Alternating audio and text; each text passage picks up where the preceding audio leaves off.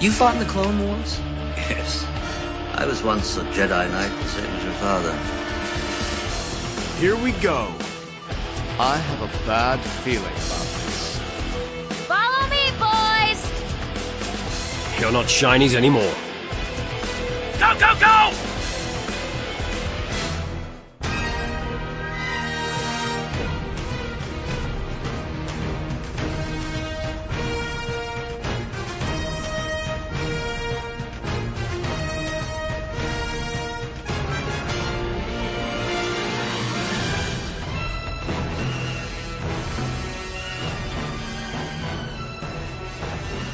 Again, everybody, and welcome back to another episode of The Clone Wars Strikes Back. This is the podcast where we go back and celebrate the six year history of Star Wars The Clone Wars by discussing each and every episode and episode arc. We got a big one this week. It's a, a huge arc. It's one of those ones we've been building up to and looking forward to since the beginning. The Savage Opress Night Sisters trilogy from the midpoint of season three, and we are going to be breaking down each of those episodes. It's going to be a lot of fun. So my name is Dominic, and joining me, as always, to help break down these episodes is my good friend Ciaran. Hello, Dominic. How are you doing? I'm doing fantastic. How about yourself?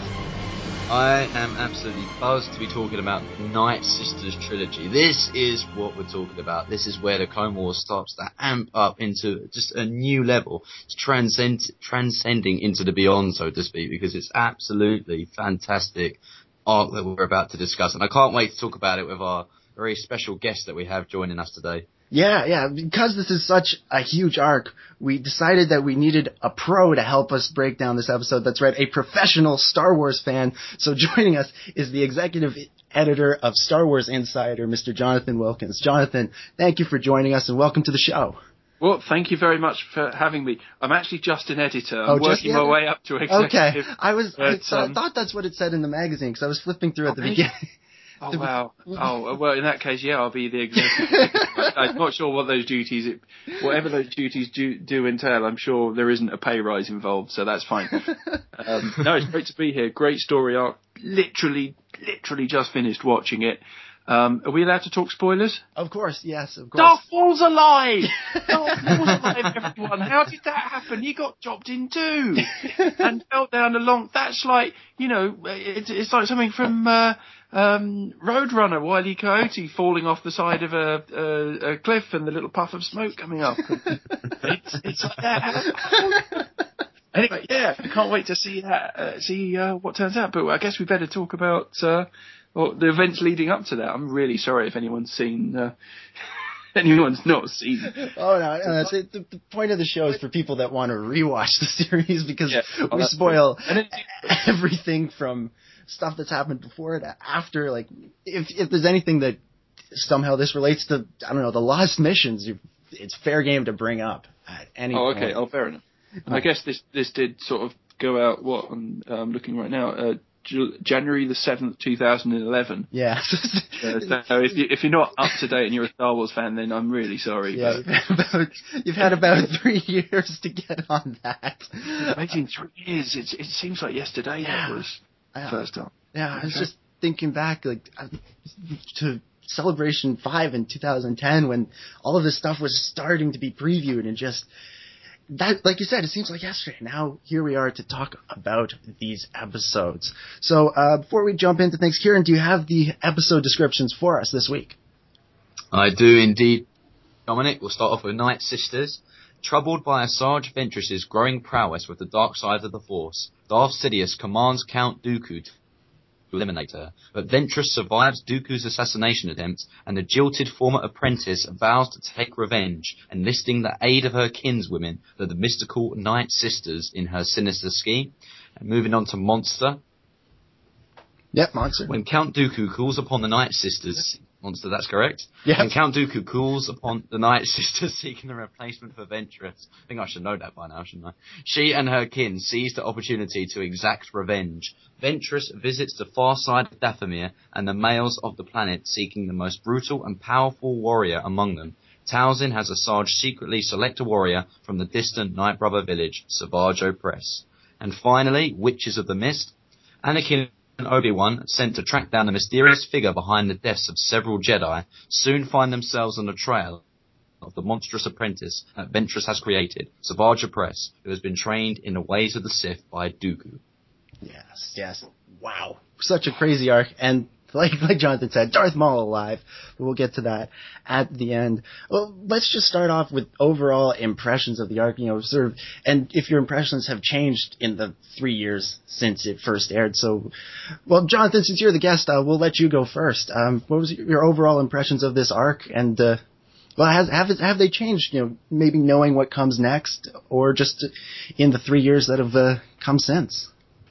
Well, I mean, it's interesting. My overall impression of this arc was just how fantastic and how, like we say, three years later, it's not. I mean, you don't really expect things to date in three years, but it, it was so vibrant and so sort of such a. It's such a strong arc. There's such you see things in this arc that you'd never seen before. We've never seen Sith training before. You know, we'd never seen um, the Night Sisters depicted on the screen before. Um, it struck me it's it's kind of scary and sinister and weird, and there are questions and um, there's Dooku in his pajamas, and there's um, there's kind of invisible assassins, and there's um, you know there's all kind of strange stuff. Ventress, of course, who um, and I, as a professional Star fan, I say this with no foreknowledge whatsoever. I know as much as you do about this, but she deserves a standalone movie, Ventress. Oh yeah, fascinating character, really fascinating. You know, she's she's up and down, good and bad, interesting story. The backs, you know, a flashback in Star Wars as well. We see a flashback, uh, which is is very rare. Um, you know, in the Star Wars uh, canon. It's something they don't generally do, and that whole flashback of her remembering her life. And now, wow, it's heartbreaking. It's really good. Sorry, I'll stop rambling now. I really enjoyed it, and it's still as brilliant as when it was first on. There you go. Yeah, absolutely. Ciaran, would you like to take a take a turn rambling? I'll take my little turn of rambling. Don't you worry about that. It was absolutely incredible. This arc. I, it's certainly one of my favourites, and I obviously alluded to that at the beginning of the show. Um, again, it was so dark and nightmarish. I'm not just talking about Dooku's pajamas there. I do mean the arc in general. It was just absolutely phenomenal, really. Um, just getting to, really actually delving into the Sith because this was certainly a, a Sith-centered arc, and it's something that hasn't really been examined in any really episode of the Clone Wars or really in the films. It's always been touched upon, but never really assessed in depth. And I think that's what's really exciting about this. We don't just get to see Darth Sidious and Dooku here, but we see a wide range of Sith going around with Ventress and then later Savage Opress and of course Darth Maul at the end. So I, it was just so much good stuff in here. Mother Talzin, the Night Sisters, that for me, that, I mean, there's so much that I just can't wait to get involved and, and really discuss about. But what about yourself, Dominic? What are your own views on this arc? Oh yeah, well I'll, I'll just echo everything you guys said. I absolutely adore this this story arc, and I think it's a lot of it's a lot of fun to watch. And there's so much interesting stuff that gets introduced in this arc, you know, into the official Star Wars canon. Um, you know, with the whole Night Sisters thing, this is the first time we've seen um, this kind of other use of the force maybe slash magic being used on screen. Um, of course, like Jonathan said, the flashbacks. So all the people that are, are, reading episode seven rumors and saying there can't be flashbacks, well, there already have been. So we'll we'll have to see how that plays out when when things um, get get underway. And we get introduced to some very major players in the galaxy like Savage Opress and Mother Talzin, and we really get an expansion of Ventress from just Dooku's little assassin to this very interesting character that goes on such an incredible journey that it's a shame we didn't get to see uh, finished off in the series. And you know, really looking forward to that book when it comes out. Um, and but like Jonathan said, she deserves a standalone film, and they should uh, make that happen. All right, well let's jump into the episodes proper. I, I one thing I, I kind of wonder is is if, if Sidious and Dooku are, are almost redefining the uh, the rule of two in these episodes, and you kind of wonder because Sidious we know uh, killed his own master, killed Plagueis, and Plagueis did the same to all his masters all the way back up to, to Darth Bane, and that was sort of the way the Sith worked. And in this arc, we almost see like a, a, a reimagining of it in some ways, where you know they now it's almost the rule of three. There's a, there's that third element, the apprentice's apprentice, who is going to team up with the apprentice to overthrow the master. And I'm wondering if that is, has something to do with with Sidious just being so powerful that Dooku sort of realized he can't do it on his own. Um, Ciaran, what are your thoughts on this? Yeah, it's really intriguing. I I don't know whether I go so far as to say it's redefined in terms of this rule of three. I think, as you said, there's definitely a third element there. But as we'll later see in the Rebels are there there are dark Jedi about, but they're not necessarily Sith. And I wouldn't necessarily label Ventress as a, a Sith in the same way as Dooku or Sidious. I mean, they're two Sith lords, and I think that rule of two is pretty much ingrained and immovable. It is just defined as that. In terms of what Sidious is actually um, looking to do with this, I think it is because he is so powerful, but he himself wants to redefine it, I guess, in, in this way that he remains the top dog and his apprentice does not overthrow him. That's something that he well, let's see, it doesn't actually work. but uh, at this point in time, it does. Um, he's able to keep Dooku subservient and subordinate to him to such an extent that when Sidious commands Dooku to assassinate his apprentice, he does it. Um, with reservation, but he does it. And that pretty much illustrates to me uh, um, how afraid Dooku is of his master even at this point. and he doesn't think that he can necessarily overthrow him right now, or at least with Ventress.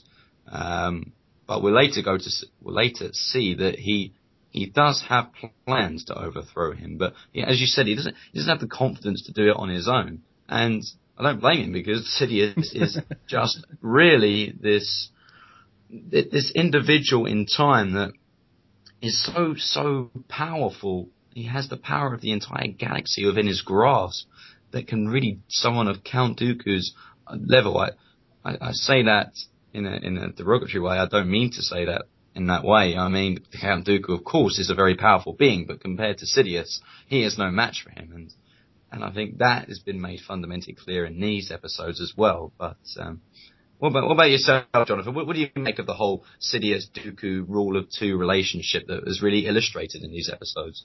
Yeah, it's interesting. I mean, the whole idea of um, Dooku um, and him, you know, wanting to take down Sidious, he can't get near Sidious because, uh, you know, Sidious is commanding Dooku to do this and do that, and com- you know, commanding the, um, separatists.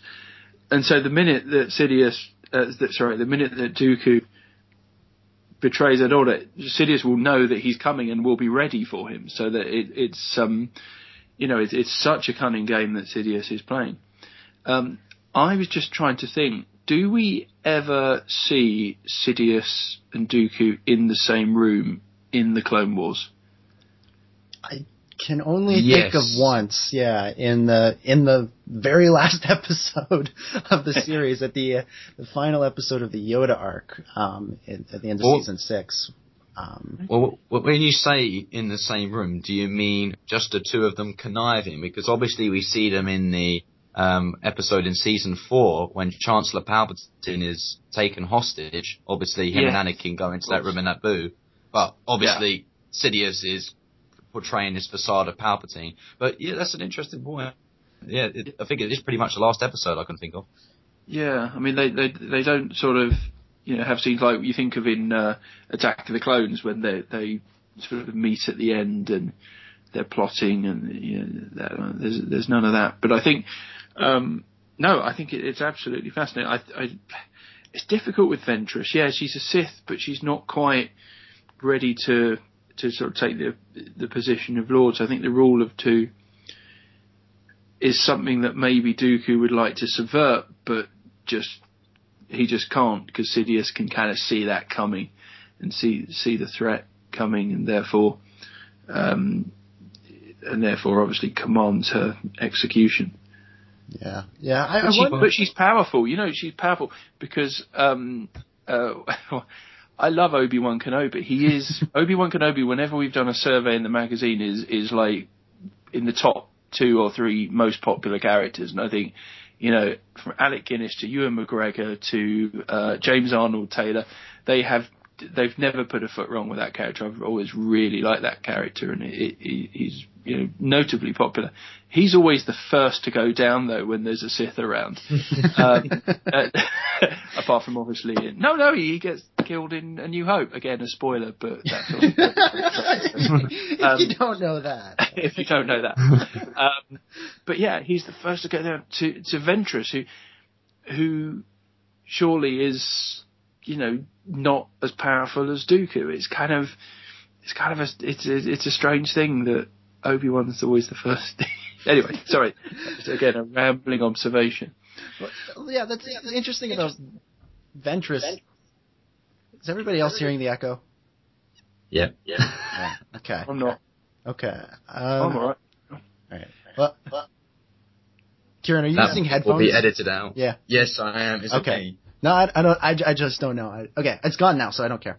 Um, well, one one thing I, I think about Ventress is she seems like, to, to use a, a sports analogy, she seems like that that player that comes up from the minor leagues, and they have all this talent, they have the raw talent, but they just can never quite put it to use. They never achieve their potential because that's what I kind of get the sense with with Ventress because, like you said, she is, is very powerful. I mean, she she beats Anakin and Obi Wan. I mean, these are the the top two Jedi next to maybe Yoda and Mace in the in the entire galaxy, and she has them at her mercy. And then something goes wrong, and she winds up having to to flee from from Dooku. So she always seems like she's that character that if if things would just go slightly better for her, if she's she's always just a little ways away from reaching her full potential, and you know if she ever reaches her full potential, that could be devastating for for Dooku or or, or Sidious even. Um, but she's always just never quite reaches it, and, and we kind of see that all throughout this arc. I mean, even when she she in a lightsaber duel, she beats Count Dooku. She has him at her mercy, and then you know Force lightning is a is a dangerous Well- dangerous thing. I'm, I'm going to play devil's advocate here. I, I don't think she's as as powerful as we are making her out to be. I think there's potential there. There's certainly potential there, and that's evidenced by the fact that Sidious orders Dooku to kill her. And there's a reason why he's also done it now is because she hasn't quite reached whatever potential she will or she could reach. Um, does it at a more impoverished impoverished state. So it means that obviously Ventress will be killed off. Dooku has no so-called assassin.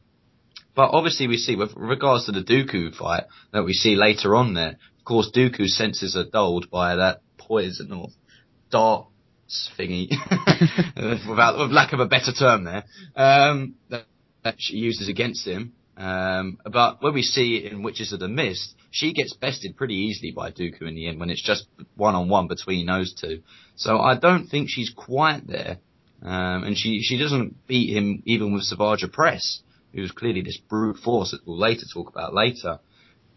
But I, I think she has skills. She certainly has skills. And in terms of the Obi-Wan Anakin fight, I think a lot of that was actually summoned as a result of what Dooku has told her literally seconds before, which is, you're no longer my apprentice, you're going to die. That he's cut off all ties with her, and she's got nothing left, and she's literally just honing in.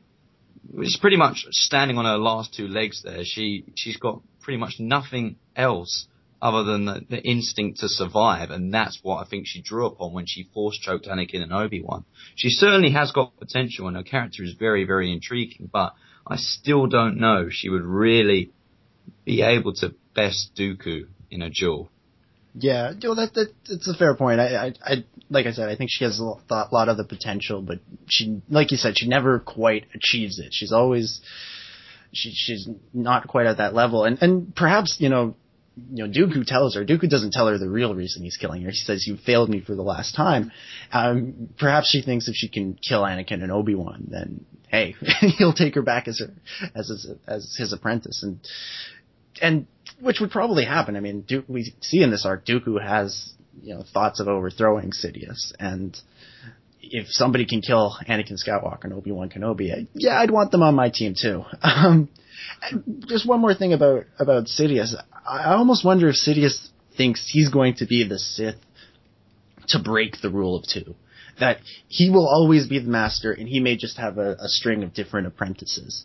And and this sort of comes by the fact that he, he says to Dooku, I, I would hate to think you're uh, plotting to overthrow me, which you know, on the one hand makes sense, but on the other hand, isn't that kind of the whole purpose of the rule of two? Is, is you know only the only the strong survive, combined with the fact that you know Sidious was Plagueis' apprentice, and and perhaps Sidious thinks he can use whatever Plagueis came up with to uh, keep himself alive longer. He thinks he can perfect the the Plagueis method.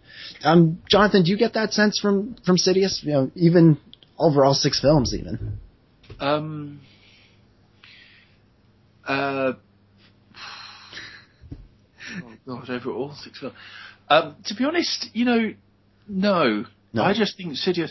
I think if Sidious had his way, or I think if there wasn't the rule, I think Sidious would be perfectly happy with a rule of one.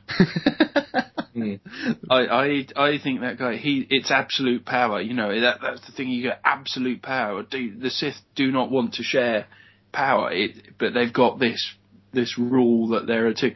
If you know, I think he would go the other way. I think I think he would abolish the rule of two and make it the rule of one. Sidious on his own. Um, you know, the poor man. He's constantly let down by his uh, his apprentices who. Uh, you know, um, Anakin is, um, you know, not much use. Manages to get himself badly injured, and then you know, obviously, like, oh great, um, uh, sort of, uh, you know, Dooku's okay, serves a purpose, but just wants to overthrow him, and um, so yeah, I think he's, I, I, I think that man craves absolute power, and um, and yeah, I think you know, it, and again with with a lot of these things, it, it, you think, um, you know, you, there's that there's that old sort of cliched line, "Why am I surrounded by idiots?" you know, you have you have the the powerful villain, and and, and you know they're surrounded by you know stormtroopers who who sort of keep missing whenever they're shooting at the heroes. Battle droid, pretty much the same. Um, and so you know, if you want something done properly, you do it yourself. And I think that that sort of Sidious is um, uh, sort of outlook. Really, it's it's you know, you have failed me for the last time. I think that's. Uh, I know Dooku says that, but I think that that's sort of probably what Sidious thinks a lot of the time about his his um, apprentices. Yeah, that's uh, that's definitely a fair point. Um, Ciaran, uh, what do you think about all this? Yeah, I I completely agree with Jonathan about the fact that Sidious wants absolute power for himself, and that was obvious as well in the Darth Plagueis novel, when obviously Plagueis created the idea of actually having a, a co-Sith joint rule of the galaxy, something that Sidious clearly did not adhere to. And once he had cut off ties with Plagueis, pretty much standing there on his own saying, look, I am the top dog now, and whoever, whoever works with me is not going to be working with me as a co-ruler, but as an apprentice, and that's definitely something that he, well, is, is clear with Dooku. And it's quite interesting as well that it seems as though Dooku has this apprentice. It's almost as though you could take it from this standing that they actually have the rule of two between Dooku and his assassin, and that and Sidious is just on another plane from all of this. Although Dooku is Sidious's apprentice, he's never going to be able to challenge him openly. And then you've got kind of like this this microcosm of the rule of two between Dooku and Ventress and Savage and all of this stuff going on there, um, which is really really intriguing. But with regards to Sidious, he has a grandiose vision of ruling the galaxy. Um, he needs people though to help him rule it and he can't do it all on his own. But these are people who will be subservient to him and not on the same level playing field, which is pretty obvious. And he's really conniving and cunning. We already know that, which is exactly why he orders Dooku to eliminate Asajj Ventress in order to pretty much remove any any option uh, for Dooku to actually attempt to overthrow his master. You think this is also, in a way, the beginning of the end of Dooku, and his plot to try and overthrow Sidious. By the end of this arc, he's left with no assassin. It's just him and Sidious. And and Grievous. Don't forget Grievous. you can't. Well, and Grievous, Grievous. Grievous's role. the droid army. Yeah, Grievous's role kind of increases after this in terms of we we see him with Dooku a, a lot more. I mean, at the, the end of season four, Grievous is on Serenno now, and it's kind of like, oh, really? Clearly scraping the bottom of the barrel here, Dooku, uh, for your uh, for your leaders. Uh, well, let's let's move on and and and talk a bit about Ventress and the Night Sisters. And so, I think the first thing I want to touch on, this is kind of a, a big issue, is what is Night Sister magic? I mean, I, I've always been kind of curious about this because, you know, there's different different opinions coming from everywhere. Whether it's something different from the Force, whether it's sort of a a weird way of of accessing the Force. My theory is that it's it's an ancient way of accessing the Force, and this sort of comes from what we see in season six, where we see Dooku and Sidious working together to create that weird vision for Yoda, and there seems to be some similar type things going on as to what we would see um, see Mother Talzin and, and the Night Sisters doing. I mean, they're standing around a, a basin and they're putting their Force lightning into it, and I, I could see the, the Night Sisters doing a some kind of version of this. And so to me, it seems like it's an ancient, uh, ancient uh, perverse use of the Force. Um, but uh, I, but other people think it's something completely different. So I'll ask you guys, what do you think it is? Um, Ciaran, why don't, why don't you give your theory first? I I think it's definitely a form of the Force, um, and because th- there's something. It, I, I believe that the Force is tangible throughout this universe. It, it, it's it's the one thing that binds everyone. As Yoda says, it binds us, it surrounds us, it penetrates us. It's everywhere. Um, so anything such as this magic is merely a manifestation of the Force, in my opinion. And I definitely think that Mother Talzin, the Night Sisters, and her magic is just a form, a different form of of the Force, but it's still the Force nonetheless. Um, I don't know how they managed to actually tap into it. That would be really intriguing to find out. How long has this been going on for? Um, clearly, it seems to be um, an ancient, ancient ritual that was, well, obviously, uh, Obi Wan said there were ancient order, the Night Sisters. So it would be really interesting to see how this all evolved and really learning about Mother Talzin's backstory because she's a really interesting character as well. How she fits into all of this. Um, obviously, we find out more about her character development throughout the story, but not as much about the past. So it's it's really intriguing. Um, whether it's a manifestation of the dark side, um, possibly. Obviously, she deals a lot with dark side characters, namely Dooku and um, spoilers if you've seen Son of Dathomir with Sidious and all of that stuff. So it's mm, I that that part I'm not so sure about, but it, to my opinion, it's definitely um, uh, a representation of the Force. Uh, what do you think, Jonathan? First and foremost, Mother Talzin and the Night Sisters sounds like the greatest soul revue band that I know. um, um, but yeah, I do you know what I I'm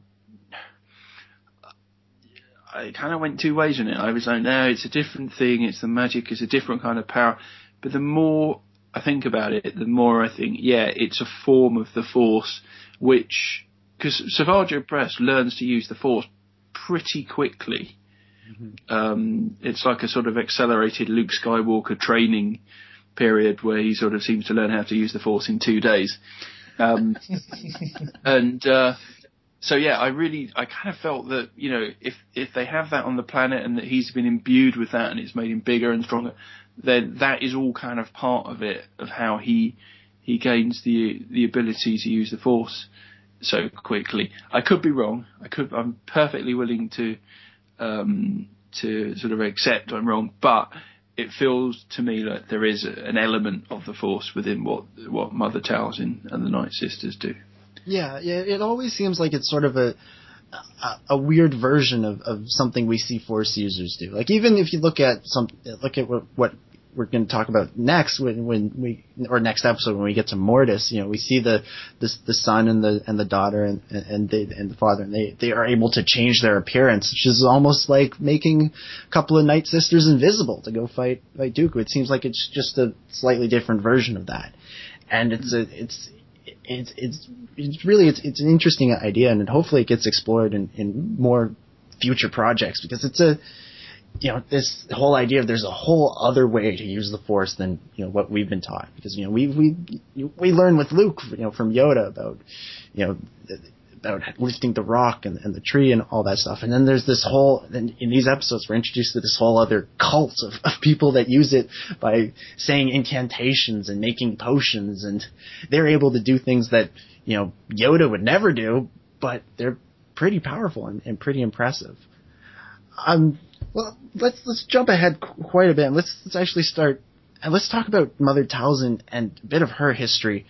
Um, in the in the second episode in Monster, she, she her and, and Dooku have this conversation, and she mentions you know an old alliance um, that she had uh, with Dooku, and that Du- Dooku chose to help her long ago.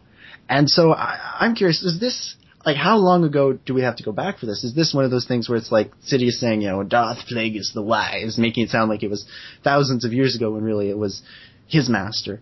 Or, so is this one of those things where Dooku was already a Sith when this happened, or does this go all the way back to when Dooku was a Jedi? And this is a hint as to maybe one of the reasons he started to turn to the dark side. And Ciaran, what do you think? I think again, as you said, you just have to take the rhetoric and, and, and don't necessarily think that because it's something is old, it's, necess- it's necessarily ancient or, or antiquated. It may be something that has only happened relatively recently. I mean, Dooku, he's old, but he's not ancient old, is he? For example, um, I mean, I don't know how old he would be personally, but uh, he looks like he may be in his sixties or something. if I'm if I'm thinking about it in uh, Earth terms, but uh, I I don't think he's that old. And obviously, she talks about the fact um, he procured Ventress, um, and that was obviously um, a, a night sister from Dathomir, and to me that maybe made me think perhaps it was something to do with an alliance between those two then. Um, and also, I think it's an alliance just seemingly between Dooku and her. Mm. Um, we haven't seen much about Sidious because obviously we take the Darth Plagueis novel at value. Um, Sidious doesn't really know who Mother Talzin is um, until obviously he goes to Dathomir and then he is handed Darth Maul baby uh, to then train as an apprentice. So again, that's quite an intriguing one, and that's definitely if there had been future Clone Wars episodes, an arc that could really center on how those two came about, or if not a novel or something, because I think that would be really interesting to find out. There's definitely something there, and he obviously she says he helped her, but what with we don't we don't actually know that, so that would be really intriguing to find out as well. Yeah, yeah, definitely. Jonathan, uh, any thoughts on that?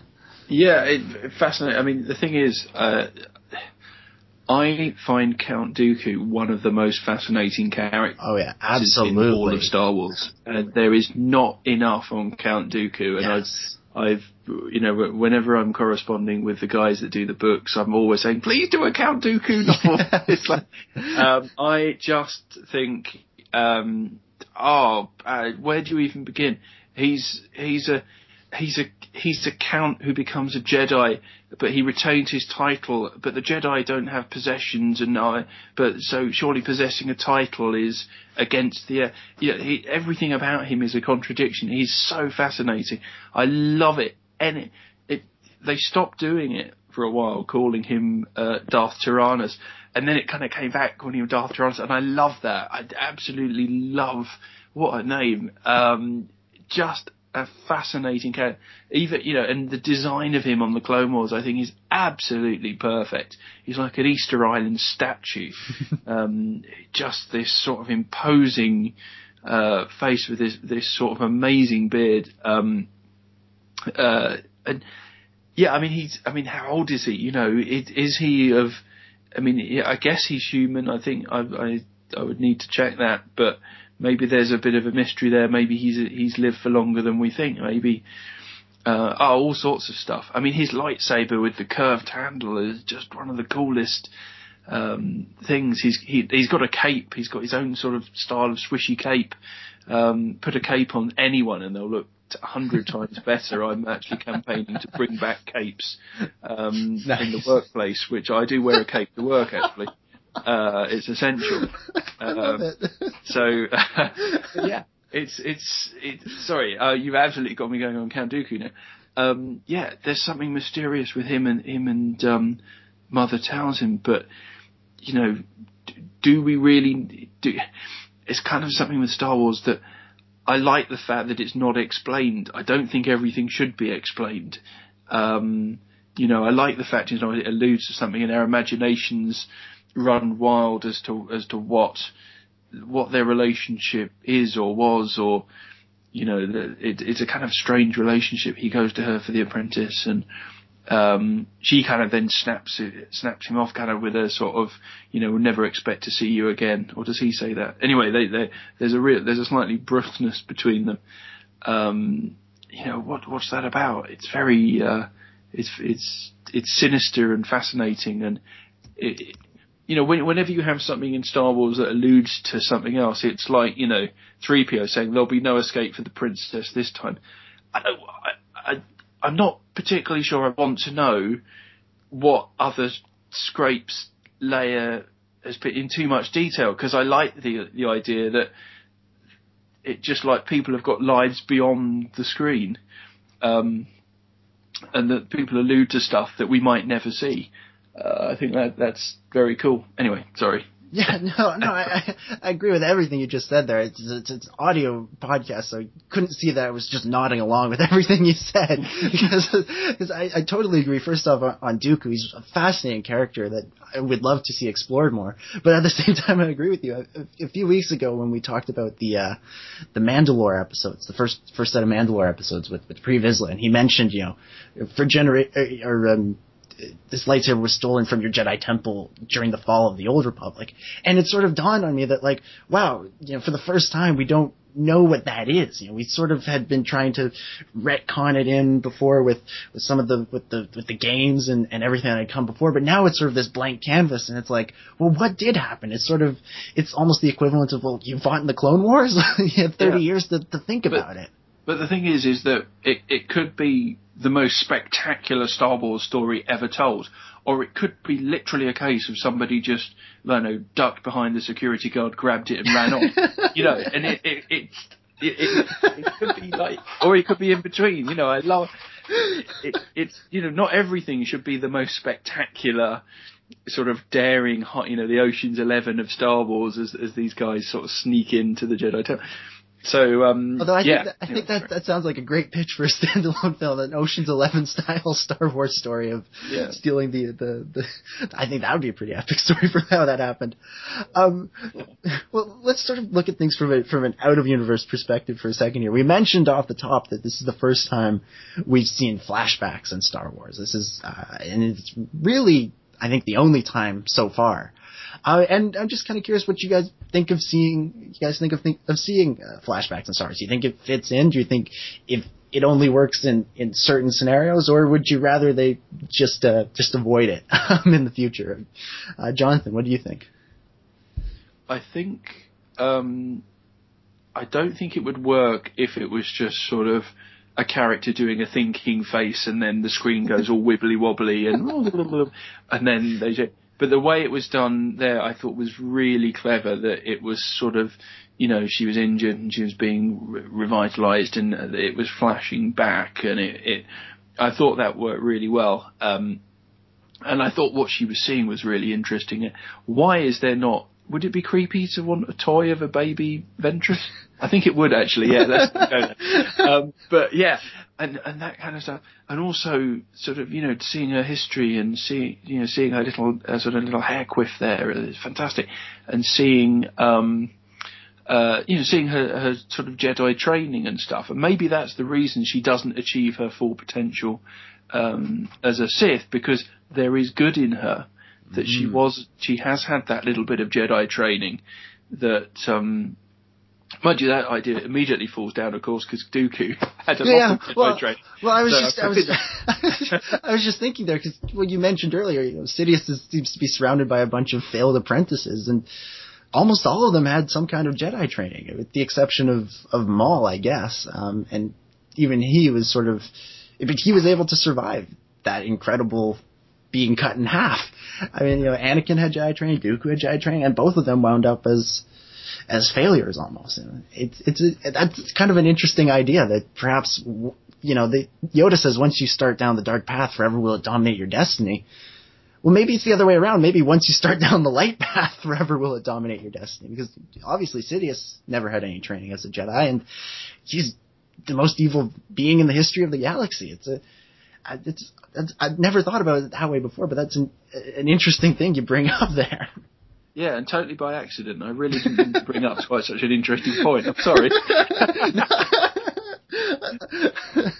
I'm so sorry I brought up. So I started such an interesting discussion. Well, just going from that. Well, Ciaran, do you have any thoughts on on Jonathan's accidental brilliance there? yeah, I I think that um, uh, the that that has got some credence to it, but I wouldn't necessarily agree with all of it. I think that with Count Dooku, he doesn't necessarily turn back good. Um, and, and to say Ventress does again, that's that's quite questionable. Obviously, there are going to be different styles and, and, and versions of, of Sith if they've been trained by the Jedi first. Um, and maybe maybe there is something in there that is inherently quote unquote good. But then again, this is at a time when the Jedi Order is not necessarily quote unquote good. It is quite corrupt and it has fallen behind and that's something which the Sith have clearly exploited. So I don't necessarily, um, I guess, completely agree with the fact that uh, that these dominate their destiny. The idea that trained by the light side means that you will forever be light. Um, obviously, otherwise there would be no dark Jedi. Um, but in terms of the visions, visions are really intriguing. And again, as everyone's talking about flashbacks, flashbacks. Should they be used in Star Wars films? Well, as we know, they have been used, not in the films, but in the Clone Wars, and they've been used very effectively, I think, because we get to learn about Ventress's past in a really neat way, actually, through this uh, Water of Life. I think that's what it was called, um, and it was just really, really fascinating to find out why, uh, well, how Ventress became who she was. Um, obviously started off as this infant who was handed from the Night Sisters to this bounty hunter to protect the clan. I don't know what that's supposed to mean, but uh, that's quite compelling itself. And it's just this repetitive nature of failed father figures. I mean, she has the bounty, or actually what she refers to as master. She doesn't refer to them as father, she refers to them as master, every single one of them. Um, even the bounty hunter is called as master, and then later, Ky Narec, I think that's his name, isn't it? The, mm-hmm. um, her, her former Jedi master, yeah. who then gets killed off, and then that's when she starts going down the dark path. It's really, it's really sad and quite crestfallen to actually think about how Ventress has, has become this Sith. She's, she's had such a tragic lifestyle, really. Being forced to, um, you know, forced away from her home in many occasions, and ultimately she, well, what she considered to be her master in Dooku, also was actually someone who she considered to be a father figure, and that's something that we learn through her past. And suddenly the cord has been cut, and that it goes to show how much of an effect that has on Ventress when we look at the particular flashbacks that I think were her most memorable, or at least most impactful moments in her life. And that last one at the end was, you have failed me for the last time, and now you will die. Again, that's Echo Invader's uh, line to Admiral Ozzel in episode 5. not that I'm saying that Ventress is anything like Admiral Ozzel, because Ventress is not a buffoon, but I um, it's it's really interesting when you look at it from that standing. I think to see how Ventress has evolved as a character, and I think the flashbacks work really well. Um, I've rambled on a bit there, but is there anything to add there, Dominic, or have I, I covered it all? But yeah, I, oh, go ahead, Jonathan. Oh no, no, sorry. I just occurred to me as well. There's there's the line that Mother Talzin says, um, where she says to Ventress, "We'll we'll never forget the sacrifice uh, you made."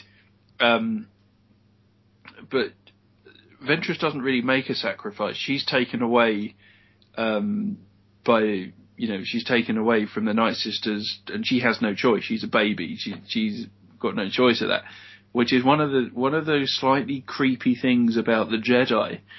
That Mm-hmm. there is that thing that they were taking children away for the Jedi training from their families, which it, it it's kind of like it's almost no wonder what happened happened essentially, and Anakin is almost the catalyst for that. Um, for for that whole sort of you know taking kids away from their parents and no attachments, which is you know is horrible. It's it's, it's a really sort of naughty thing. Anyway, sorry, Dominic. Oh yeah, well, I, I just to, to uh, comment on what you just said. I, think so much of this series is about showing how messed up the Jedi really are, because you know in in the original trilogy, this picture is painted of the Jedi as, as these great heroic warriors, these legends, and and I'm sure there was a time, you know, long before the prequel trilogy where that was true. But what we see in the in the prequels and the Clone Wars, and the Clone Wars especially, is just how broken they are. And like you said, Anakin sort of represents that in, in so many ways. And and you know, when Anakin falls, the Jedi Order falls. It's it's really it's really incredible. And and I think it's, it's also compelling. Sorry to just jump in there, Dominic, but talking about this this charge, you will get a chance to. I can't get I can't get a word in edgewise.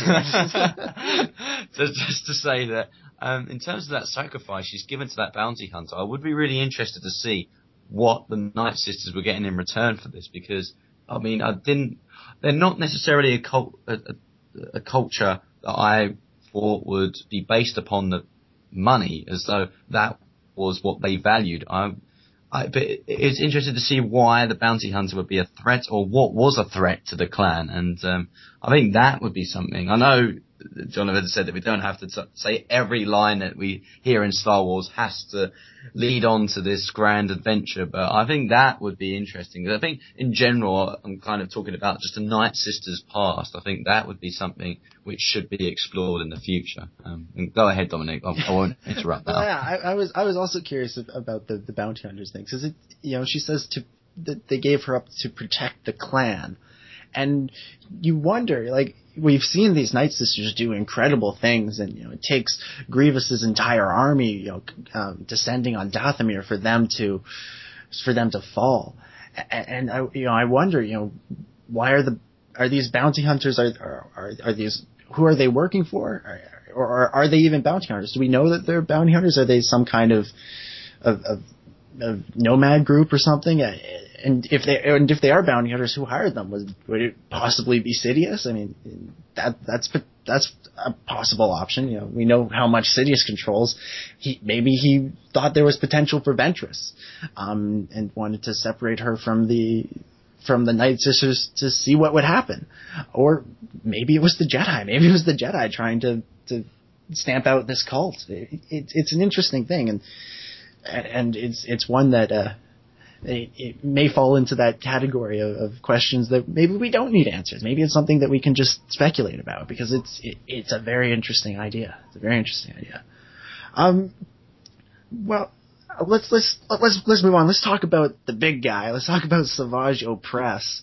Um, we we see him at when we first see him. He's this sort of he's obviously not the big tough monster he is in Witches of the Mist, but in the episode Monster, I, found myself thinking, you, know, you know, pre Magic Savage almost might have made a good Jedi. I mean, he he seemed to be. He, perhaps he was too. Maybe it was he was too loyal to uh, to Feral to have existed in the uh, the current Jedi Order. But he seems like he he wasn't so much interested in winning the contest. He was interested in surviving and helping those he cared about survive. And that seems more like a, a, a Jedi thing than a than a Sith thing. You know, I, I feel like you know Darth Maul would have been interested in winning that contest, whereas Savage Opress is a little bit is, is he, he's almost unimpressed by by Ventress, and he just kind of wants to um, survive. He doesn't care about being the champion. He just cares about uh, making it through to the next round. Um, so, uh, Ciaran, what, what were your thoughts initially on uh, on small Savage Opress?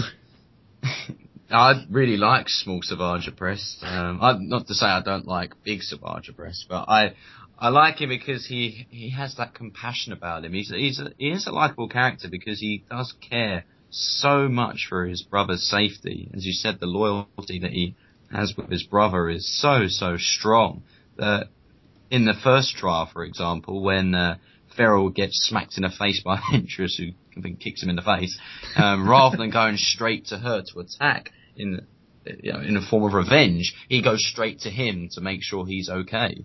Um, and again, later when Ventress force chokes him, again, there's when Savage is there smacking her around, and then he says, "Leave him alone. Deal with me." Um, he really does care. But whether to say that would make a good Jedi, I don't think so, because compassion is not part of a Jedi's philosophy. And that's something that he would probably struggle to deal with in the case of Feral. But Small Savage is really, really intriguing. It's, it's also so sad when you think about where his character then goes and how evil he is to become. Well, basically, he just becomes brainwashed, I should say. It's like um, Jekyll and Hyde in a way. That he just has this complete change in character um, in terms of his attitude and personality when he turns big as well. And it's, uh, I think that's what's really, really thrilling about this arc as well is that, and actually different from most arcs is that you actually see the origins of characters like Ventress and Savage, and you get a completely different interpretation of these characters than you would do if you had just seen them starting off as a Sith. Um, that's my view on Savage. What, what do you think, John?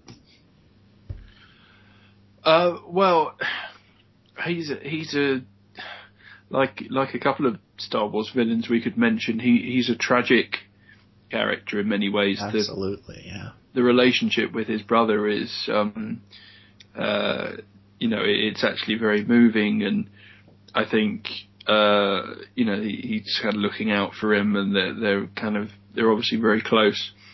Um, and the the wow, it's it's one of the most devastating moments I think in all of the Clone Wars when um, when you know he, he he kills his own brother. I think that's that's unbelievably uh, brutal and and sort of very tough for you know, dare I say, a kid show. I know, you know, it's I know it's not. It's a not a kids show. show. Don't you ever say it's a kids no, no, show. There's nothing, there's nothing wrong with that. Because Star Wars, you know, Star Wars is, yeah. always, you know, um, no, let's say a family audience. Then Star Wars um, is for everyone. I think yeah, Star Wars is for everyone, but but you know, for okay, for I say kid show, I, am kind of putting that in inverted commas. Um, you know, it, it's very brutal and very sad. And he's um, you know, he does literally become a monster that who's sort of it's kind of interesting. He's not necessarily evil. He's he's just not in control of himself. Um, he's not, you know, he, he's sort of uh, obviously put into that position where he's un, you know under the Sith training and which is in direct opposition to the the training we see uh, uh, from Yoda and Luke undergoing. And and so, yeah, I mean, it, it's wow. He, he's a really sad character, a fascinating character, but you kind of know um, that he ain't gonna make the end of. Yeah. by the end of the Clone Wars series, you kind of know he's he's gone. I mean, I think I think I'm right in saying when we interviewed Dave Filoni for the magazine, I think when Savage was originally created, he was a Darth Maul substitute that, you know, obviously a character in his own right, but they, re- you know, they they wanted a character with that sort of the Darth Maul style power, but realised there was no way Darth Maul's coming back because he's chopped in half and uh, uh, chucked off the end of the, uh, you know, chucked off down the the, the chute of Naboo. Um, so they create him, and then George Lucas walks in the next day and says, "Hey, Darth Maul can come back." Oh, oh wow. Um, so yeah, I think that you know, I think maybe if um, things were different, maybe Maul would have been brought back without Savage Opress. But you know, he wow, he's such a presence in the show, though. He really is. Um, you know, the sequence where he he's running like just like a wrecking ball. Yeah. Um, to, to, quote Miley Cyrus. Um, and sort of running down, and just like everyone's getting pushed and chopped, and get, go wow, and and sort of you know the, the the Jedi. There's that that great little fight with the the Jedi, but they're just no match. This guy is, you know, even without his Jedi, uh, sorry, his Sith training at that point, he is practically insto- unstoppable. Um, so yeah, I mean, a, a, fascinating, interesting character, but a tragic character, which is kind of what makes it more interesting. You know, anyone can do a villain who's just a, a you know, I'm not sure if I'm allowed to say this, and I'm going to sound dreadful because I've got a British accent, but anyone can do a character who's a badass. but to do a character who, you know, is big, bad, but then they've got that tragic um, backstory. It's a very Star Wars thing, um, and it, it, it really works. Yeah, absolutely. I, I think Savage represented sort of a a turning point for the show, not just sort of in universe that you know things were going to be really crazy from here on out, but sort of uh, just in terms of you know the way the show uh, was from this arc forward. It it was it dealt with bigger issues in the Star Wars universe, and it and it and it was darker. And I think you know Savage um, breaking his brother's neck um, is sort of indicative of that. And and like you said, he was he was a tragic character. I mean, right up until when he dies in season five, and you know he, he says, I, "I'm not like you, brother. I never was."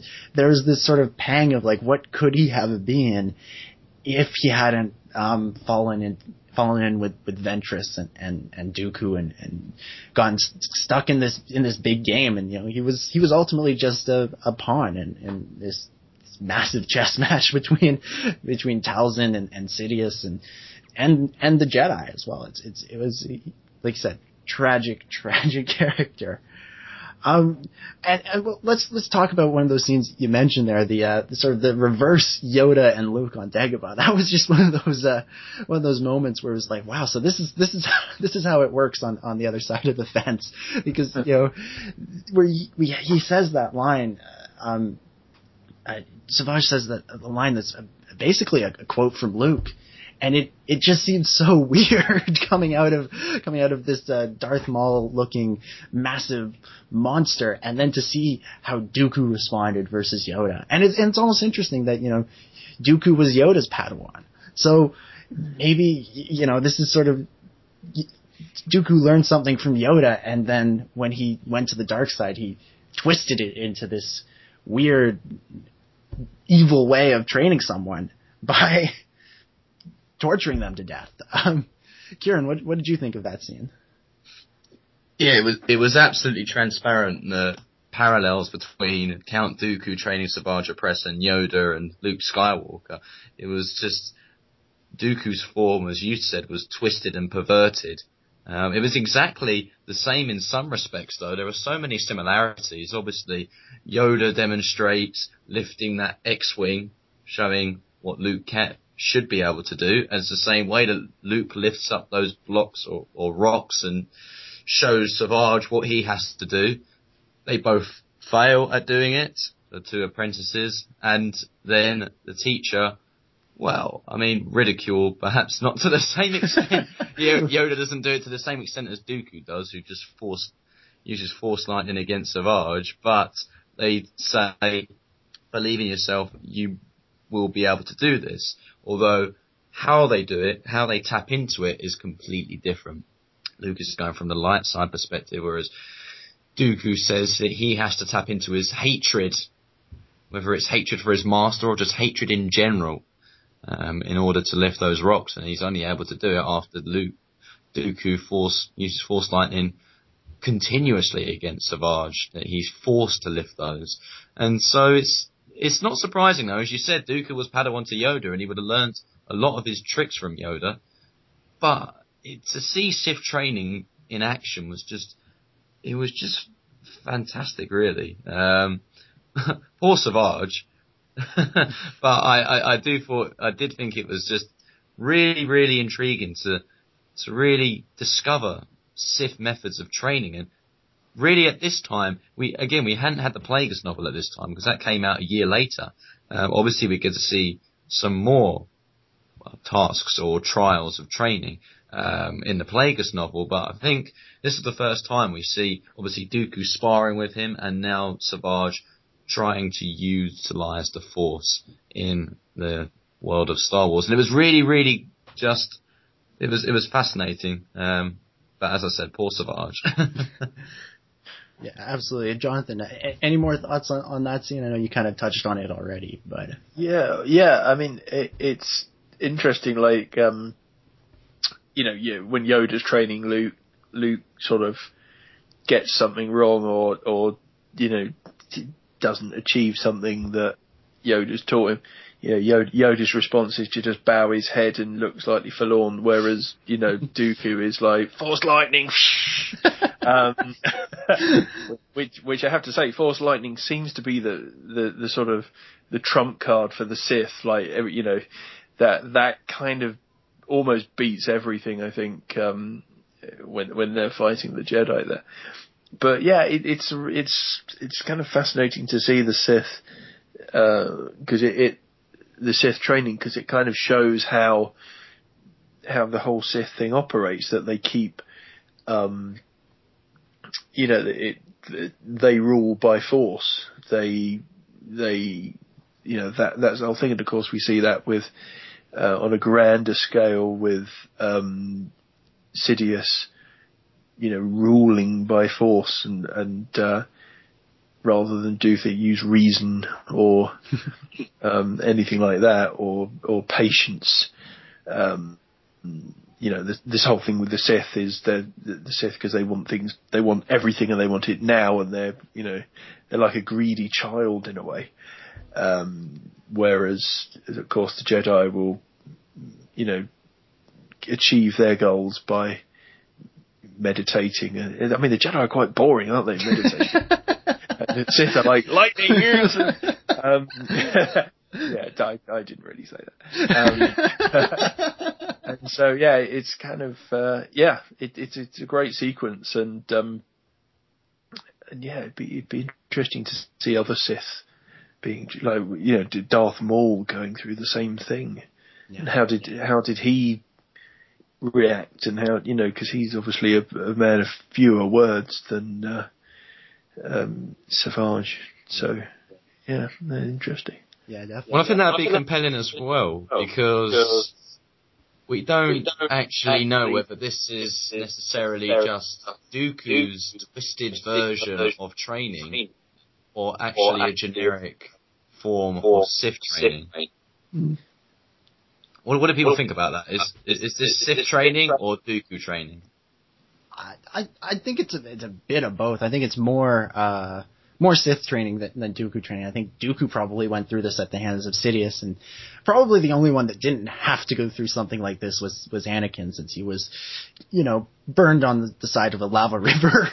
um, but I, I think I'm sure every Sith incorporates their own little uh, techniques and, and, and, tricks into into training, just like I'm sure every Jedi does and every teacher does in in, in the in the real world. And so I think there's definitely elements of it being uh, uh, specific to Dooku, but it's also uh, also a a wider Sith uh, Sith uh, training technique. Jonathan, what do you think? Well. I'm just trying to think in terms of Vader's uh, Sith training. Would yeah be would I guess be sort of after he's in the suit, mm. in hmm. which case sort of Force Lightning's gonna just short out his so that that probably wouldn't work. Um, yeah, it's it's it's difficult. I think. I mean, yeah, I think the basics are that is the basics of the training. That it's this brutal, um, you know, this brutal sort of angry kind of get it. You know, it's it's no way to learn anything really, but it does work because it makes these guys these guys into into warriors. Um, but yeah, Dooku, Dooku definitely I think is, is subverting Yoda's teachings because there's too many links there to to, dis, to dismiss that out of hand. I think. Yeah, I, I, for I wonder for uh, for Vader because it seems to me that part of the Sith training is making the apprentice hate their master, and uh, you know, and it's done in this way through physical pain, through physical pain. You know, the, the force lightning, and well, Vader kind of endures the ultimate physical pain when he gets burned. Um, so I wonder if you know, Sidious had to take on a, a slightly different approach for Vader, whereas he had to emotionally beat him down. And you know, Anakin's already pretty beat down by the time he puts on the suit. But you know, to keep beating him down like that, and and because you know, I remember thinking to myself one time when watching Return of the Jedi, like, wow, the the relationship between these two has really changed from the prequels because you see in the prequels those two are they're they're friends. There's this this this mentor relationship, and that they they obviously you know Anakin obviously quite likes the Chancellor, and yeah. then you know in for him to be at the point where he, he hates him, you know, there's obviously a certain amount of, you know, he lost uh, everything. He lost Padme, he lost the life that he had before, his mother, and, and, you know, he can blame the Jedi to an extent for that. I'm sure Sidious wants him to do that, but I'm sure Sidious spent a lot of time sort of emotionally, um, emotionally uh, assaulting Vader over the next 20, 25 years until Vader is willing to try and convince Luke to turn to the dark side and overthrow him, and then throw him down the chute. I think uh, I think arguably though for Anakin, like you know, the, um, Palpatine is very encouraging and sort of he's, he's very kind to Anakin. Uh, the person that gives him re- real emotional hard time is Mace Windu. Yeah. who, I mean, he's a I, I shan't say the word, but he's a right to uh, Anakin. it's um, yeah, it's a kind of fascinating parallel. But then, where I guess when Anakin is fully Vader and the, and the costume goes on, that there's the resentfulness from Anakin to uh, to Palpatine Sidious because he's he's promised him, you know, he's going to re- uh, uh, save Padme and doesn't, and therefore that would make Anakin absolutely nuts and absolutely hate him, but that by that point it's too late. There's nothing he can do. Yeah, yeah, absolutely. And, and you know, you mentioned Mace Windu. That that was something that the show uh, kind of explored earlier in the series, and it made me kind of wonder. And I'd, I'd like your opinion on this, Jonathan. Is if it had been a different Jedi other than Mace standing there, um, with his saber at the throat of Palpatine. If it wasn't sort of the juxtaposition of here's the guy who didn't want you in the Jedi Order, who said you were too old, he, he didn't want to take you in, and here's this other guy who's been encouraging you for your entire life. You know, the, the choice is, is not that difficult if you put it in those terms. Obviously, you'd side with Palpatine. But if it had been, let's say, I don't know, maybe not Obi Wan's, maybe Obi Wan's not the right choice, but like what if it's like Plo Koon or somebody there who was wasn't quite as as much of a blank to Anakin. Yeah. Um, would he have? Would the decision have been harder, maybe, or, or would Anakin maybe have chosen differently? No, because Anakin, uh, the the trump card here is always going to be Padme. Yeah. And it, that you know, Padme is, is Anakin's primary focus. She's um, and I'm trying to figure out a way to say this without sounding incredibly creepy, but there's something about Padme that she's almost like a mother figure to Anakin. Yeah. She's that bit older than him. You know, she he he meets her. She's she's the female figure that is there when he leaves his mother, so she kind of replaces his mother to a certain extent there. Um, you know, I, I think Padme is the one, and after um, Shmi dies, I think uh, spoiler alert again for not intentional. Um, after Shmi dies, I think you know she becomes so vitally important, mm-hmm. especially after the Jedi have, you know, essentially kept him away from his mother for all this time, and her circumstances have changed, and she has been killed. Um, uh, in in you know what's implied to be a really unpleasant, uh, very nasty, horrific ordeal. So um, so I think the only person I think Anakin might have thought twice about is maybe Obi Wan, mm-hmm. maybe Yoda, if it had been Yoda instead of Windu, but. But then Yoda, it wouldn't have been such an issue because Yoda would have probably been able to sort of take down Palpatine at that, you know, at that, uh, sorry, Sidious. Um, no, it's the same person, isn't it? um, again, spoiler. Um, yeah. Um, so yeah, so I think Obi Wan would have probably been the only one to talk reason, maybe, but I think it's game over at that point anyway. Yeah, yeah, that, it's de- definitely the case. Pal- Padme is the trump card. Well, let's let's get back to the the episodes. Um, one thing that was pretty cool about this this arc was that it not only did it sort of set up the traje- trajectory for the next uh, next little while for the Clone Wars, it also kind of it went back and, and dealt with some of the things that were established early on in the series. I mean, we and when we had Dooku send Savage to to capture King Katuunko. I mean, that goes all the way back to Ambush. Um, it goes all the way back to the beginning, and it shows you know Dooku can really hold the, hold a grudge, and I, I love that they they sort of incorporated a, a something from from season one into such an important arc. It's sort of you know it, you know, sometimes the Clone Wars can seem like it's one story here, one story here, one story here, and then there are those moments where it goes, oh no, this is all one big story, and these are all going to interconnect in some way at some point down the line. And so, uh, uh, Ciaran, what did you think of, of seeing Savage go after uh, old King Katuunko there? Yeah, it definitely works well in, in bridging a lot of the arcs that we've already watched and viewed, and certainly King Katuunko has had a bit of an arc himself, to be honest, because that wasn't the only episode. He wasn't just involved in Ambush, but obviously Supply Lines was another episode he was involved in when we actually got to see Toydaria for the first time. I mean, chronologically, that was way, way back, but this was in the same season, of course. So we, we got to see a bit of Toydaria in season three, which was, again, that was quite fascinating, just gleaning an idea of some of the uh, Toydarians' culture, and it's not all just what Watto um, was in episode one, but they actually do have some established order and hierarchy and, and, and governance.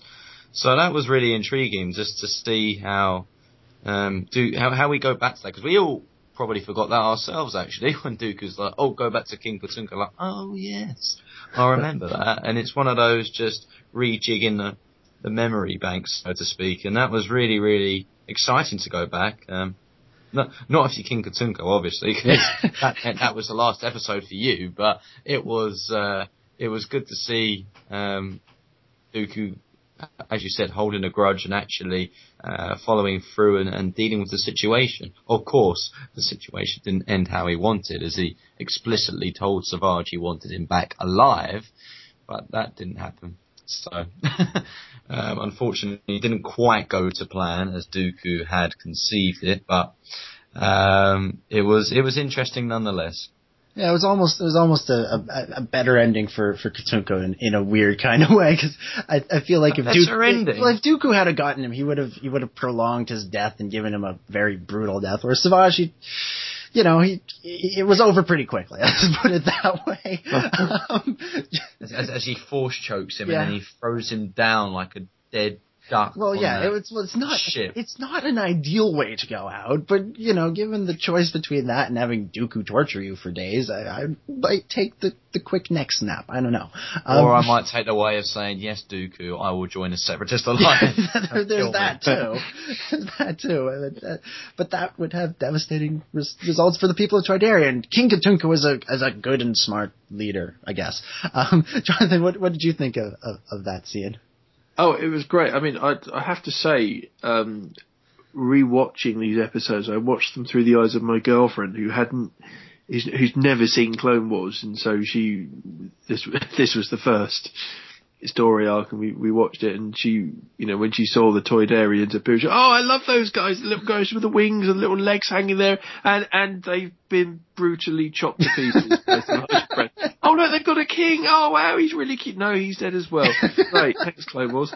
Um, so yeah, it, it's it's kind of nice to see that sort of stuff though, because you know, similar to sort of when we they appeared in Am, uh, you know, they, they, went to the we saw them in Ambush.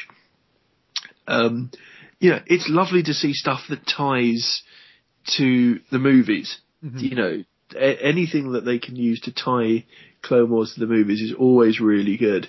Um, and also, you know, it's it, it's interesting to see that they're not all like Watto as a you know as a species. There's there's something sort of um,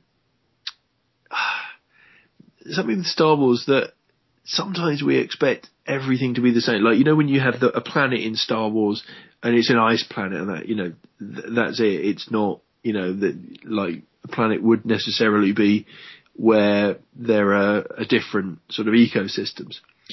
Um, what am I rambling on about? Yes. Um, and so it's it's nice when there's sort of um, different um, traits of the same species, so that you know you you know you can have for to simplify it completely. You know, Greedo, for example, as a kid, for some reason, I thought the entire species were just terrible and they're bounty hunters and they're horrible. Um, but then you, you know, we've, we've met sort of lovely, um, Greedo people later on and they, you know, they've been, they've been thoroughly pleasant.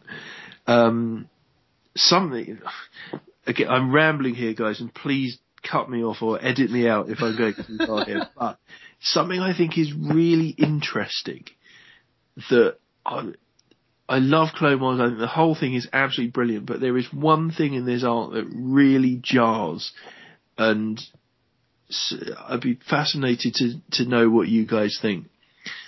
And again, I underline, I absolutely this arc is brilliant. The the show in general is is you know one of the great TV achievements of all time. But the bit where they see Savage Opress attacking the Jedi, and Yoda and Obi Wan are watching it on the, the sort of hologram screen, and Obi Wan says, "Darth Maul, how come he's still alive?"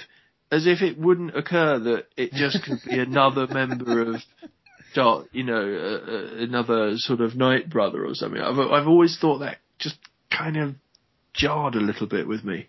Yeah. Yeah, you know, there's the the out of universe reason that we could you know go through that they're trying to establish the, you know the difference between the different types of Zabraks. Because we, we see that there are some some Zabraks on the on the Jedi Council and, and all that. And you know I don't know if you guys have seen the uh, the guy who did the uh, one man Star Wars uh, where he goes through the entire trilogy original trilogy and, and by himself and acts out. And one of the scenes he does is um, at the beginning of episode four when the Imperial officer goes up to Vader and he's, you know, Lord Vader, holding her is dangerous, blah, blah, blah, blah. The guy goes, Lord Vader, exposition, exposition, exposition, exposition. And that's sort of how I felt about that scene. It's like, Obi- Obi-Wan, uh, retcon, exposition, retcon, exposition, you know, sort of that kind of stuff going on there. Um, and the only sort of justification I can think of is, you know, maybe Obi-Wan wasn't necessarily aware of the Nightbrothers and he sort of saw this mass, this, this Zabrak with those, those tattoos and, you know, the, the, the hologram I believe was in black and white so he couldn't tell that they were yellow and black instead of red and black. But that's, that's the only, that's the only justification I can think of for that scene. I, I tell you what, I, I'm, I would, I would never argue with a host of a successful podcast, but in your case, I'll make an exception. I'm fairly sure, fairly sure that you can see that he's he's got a yellow face. Okay. I'm, I'm, I need to go back. I'm, I'm, and double up, check. I'm, I'm booting up Netflix right now. So Oh, okay.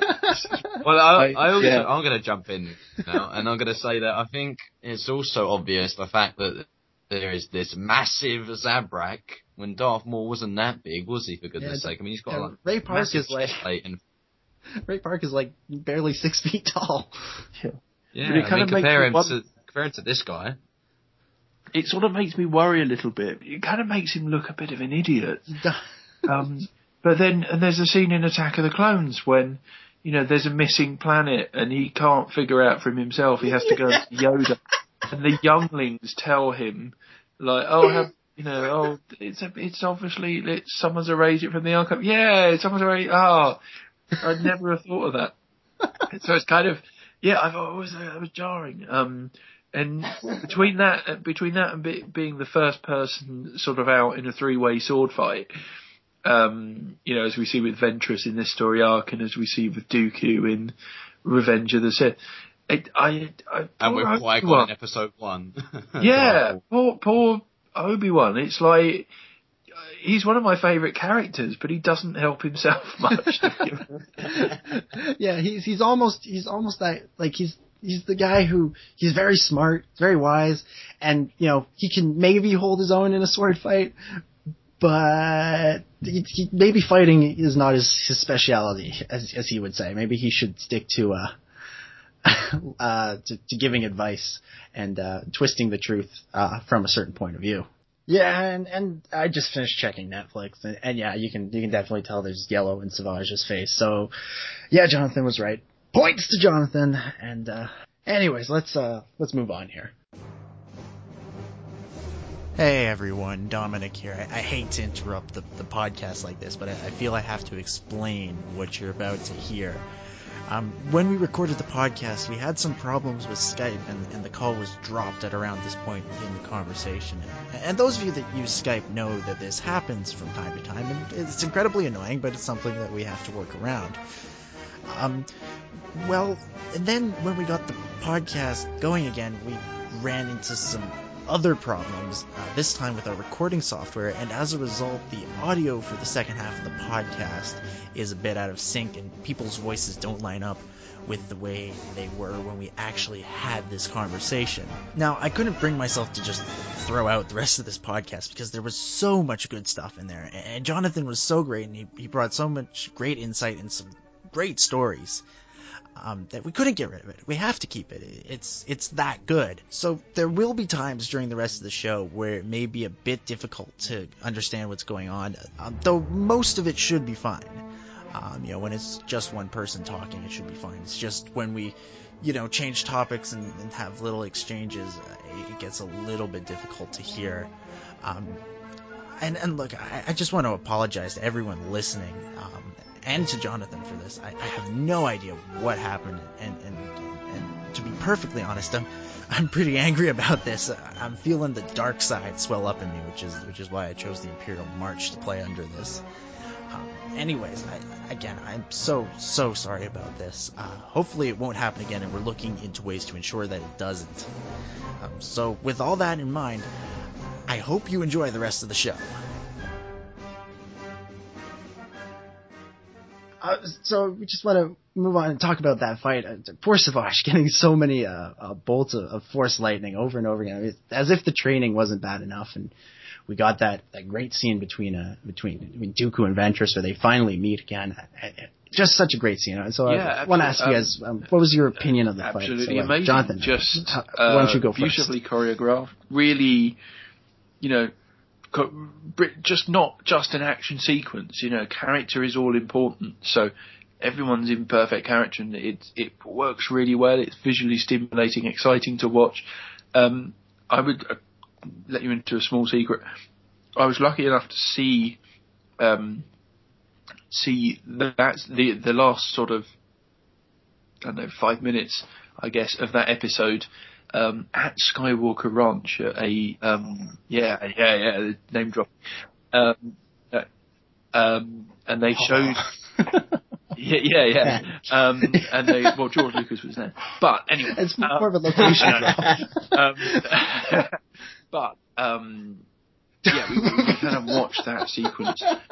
Uh, at a sort of licensee sort of thing kind of get together that was on and um, it was, I guess, it must have been about three months before the season even started. So it was a real kind of treat, um, and one of one of the great perks of the job. But um, I remember watching that and just thinking, wow, this is absolutely like the pinnacle of what you know these master craftsmen are able to do, and it it really great. And there's so much in it, and there's so much character. You know, you got essentially three villains fighting, yet you're really invested in it. You're not, you know, it, it's. You know, normally you watch a fighting side and you want the goodies yeah. to win, but these guys are three baddies, and so how does that work? Who should I be cheering for? It, it's it's sort of very um, uh, sort of uh, kind of a, a difficult on the mind, if you like, to a certain extent but you know, and, and then sort of the heroes turn up and it, it, it, everything kicks off. Um, just an amazing sequence. And there's that poor battle droid that gets thrown into the, uh, the thing. I, I, I've been unashamed about this, and I'm really sorry to to anyone who disagrees. I think the battle droids are absolutely fantastic. I absolutely love.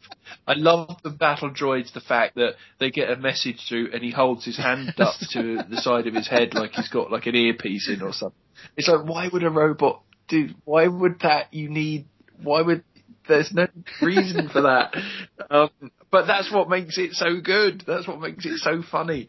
Um, you know, it, it, it's Star Wars. It's not meant to be sort of cyberpunk William Gibson or anything too thoroughly serious. It, it's meant to have, you know, a lightness and, ironically, a lightness and a darkness. So you you have those amusing moments that are just so funny. You know. Uh, anyway, so yeah, the fight, the Savage Pressman, um, it, it's just phenomenal. Um, it's really cool. The the other thing I think is really interesting is that um, not to beat up on poor Obi Wan anymore, but um, but Dooku is he's probably around the same age that Obi Wan is in um, uh, A New Hope. I would say they they seem you know around. Uh, you know, uh, how old is Obi Wan in A New Hope? Though I think he's he's probably about sixty, in his sixties around that age. Yeah, yeah. So how come Count Dooku is so much Probably, more yeah, I- I theatrical think and so. flamboyant and able to do all these stunts and stuff, and Obi Wan can just about spin around.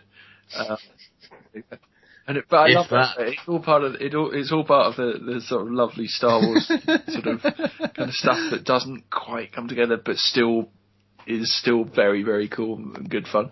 So yes. Anyway, the short answer to your question is um, phenomenal, absolutely phenomenal. Um, and what make what's from this standpoint and knowing what's to come, that what's even more exciting is it's not even the best lightsaber fight we see on that show, and that is just that blows your mind. And it's a it's on a TV show. It's this isn't a movie. This isn't a you know this isn't sort of um, a uh, big Pixar you know um, movie 3D movie release. This is on a 20 minute.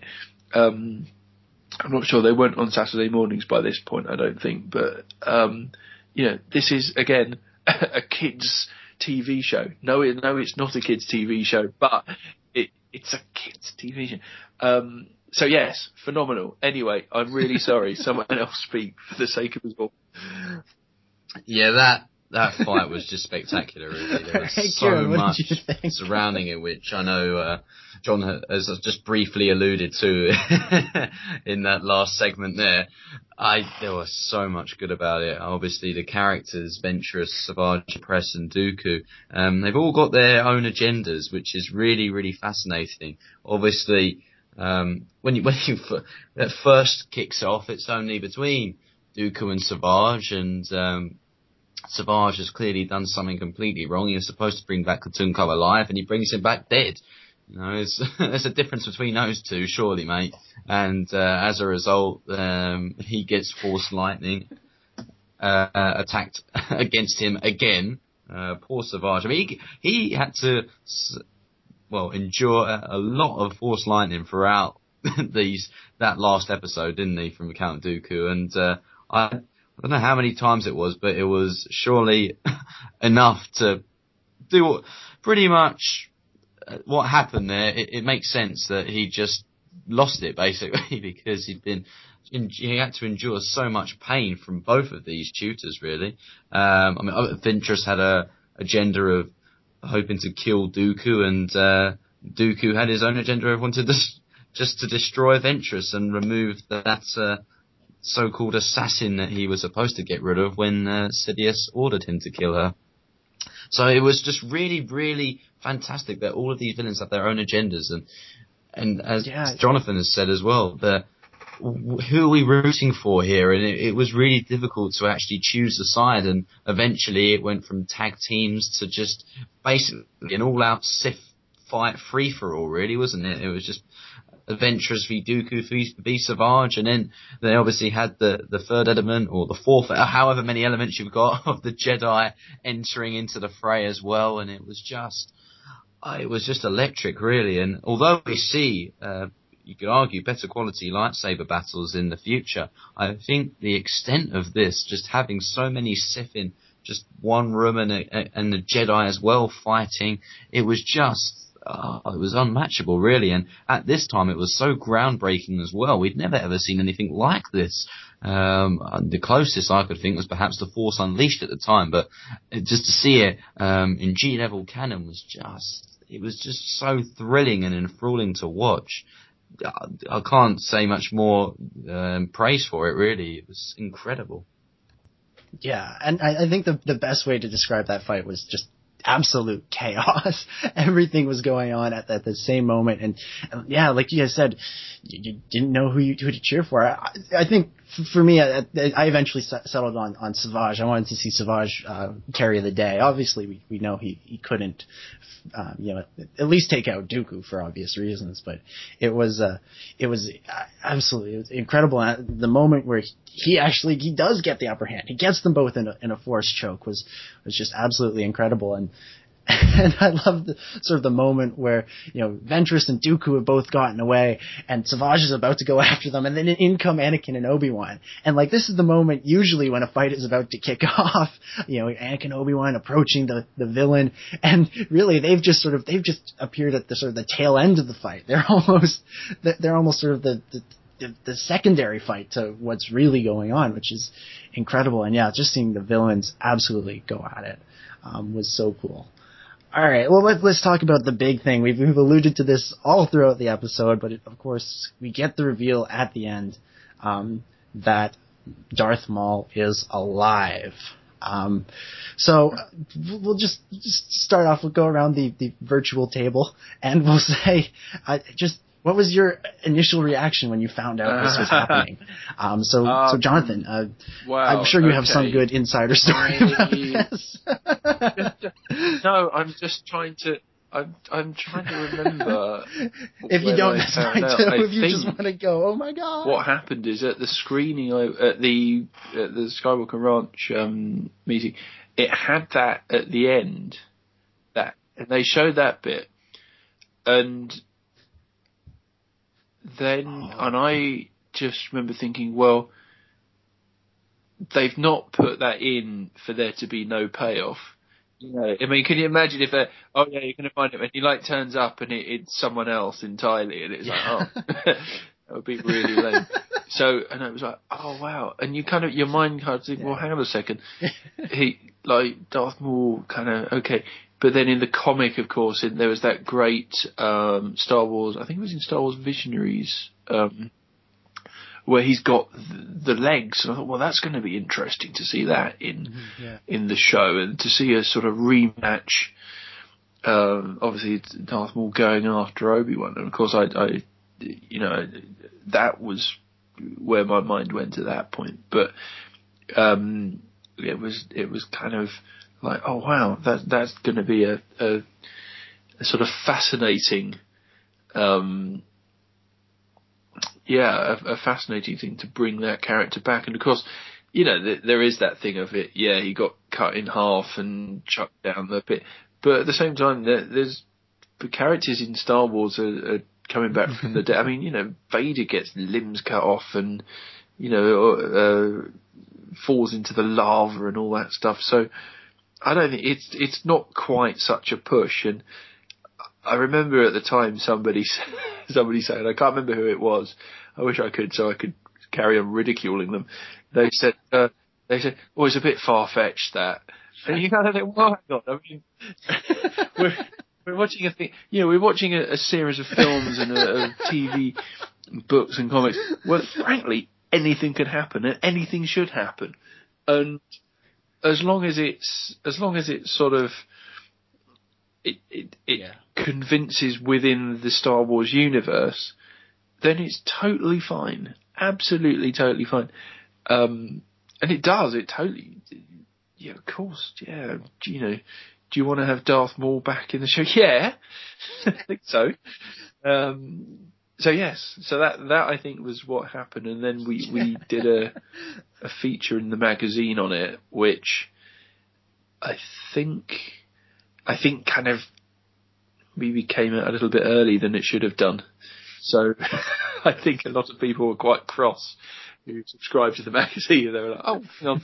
um, but um, yeah, but but it's so exciting. You know, it's when you actually watch, and it's also, you know, you see the crystal ball and you see the face in the crystal ball, and it's uh, Mother Talzin's there, who, by the way, I've always thought, this will mean nothing to an audience outside of the UK, but I've always thought that Mother, if they put Mother Talzin in a live action Star Wars production, there's an MP in the UK called Tessa Jowell who has exactly her face. Not with the, the markings and the, the weird trippy cloak thing going up there, but she's got the, she's got Mother Talzin's eyes. Um, I encourage everyone to Google Google her. It would be weird. Her, her, her name's Tessa Jowell. She was very much responsible for the um, Olympics a couple of years back. She was organised. Yes, that. I I see that. I can see I- that. It might just be me. I'm ple- I'm so pleased you've said that because I'm forever making comparisons between people who go, "What are you talking about? They look nothing like them." Anyway, so yes, um, so yeah, and and it's a great sort of it's a great cliffhanger to the to the episode, and I love the fact, of course, then it, it's not resolved in the the episode the next episode along. It, it they make us wait, which of course we should do. Absolutely. I, I, I just googled this woman, and yes, I, I totally see that. Um, I, I, I absolutely see that. Um, and I think I think I remember that, Yeah. that feature in, in, I'd in say Insider. I remember I'm very avoiding sorry it like the plague that until that episode we came out. Sort of spoiled the end of the episode. It it was, it was sort of one of those things. It really wasn't deliberate. It was just for once.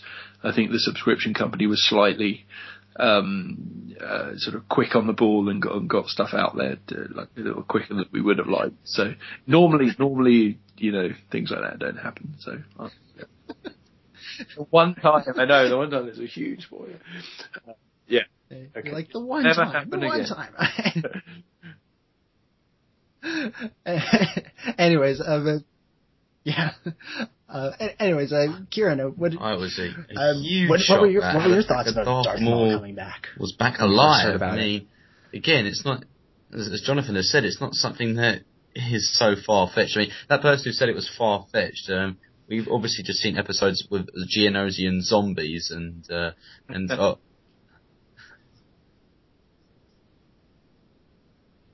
Well, it's it's like you know what else is so- far and so a A space station. But anyway, that blows that's up planets. I mean, come day. on. We'll talk about Anyways. Darth Maul back. It was just it was just incredible to see that they actually decided to go ahead with this idea. It's not something that necessarily had crossed people's mind. Obviously, there had been comics about it, but he never thought that it would actually come back. Everyone just assumed that when he was cut in half and uh, kicked down that chute, um, that was it. He was gone, and uh, there wasn't going to be a return of him. But it turned out to be a, a great, great idea by the Clone Wars team, and I, I think it paid off.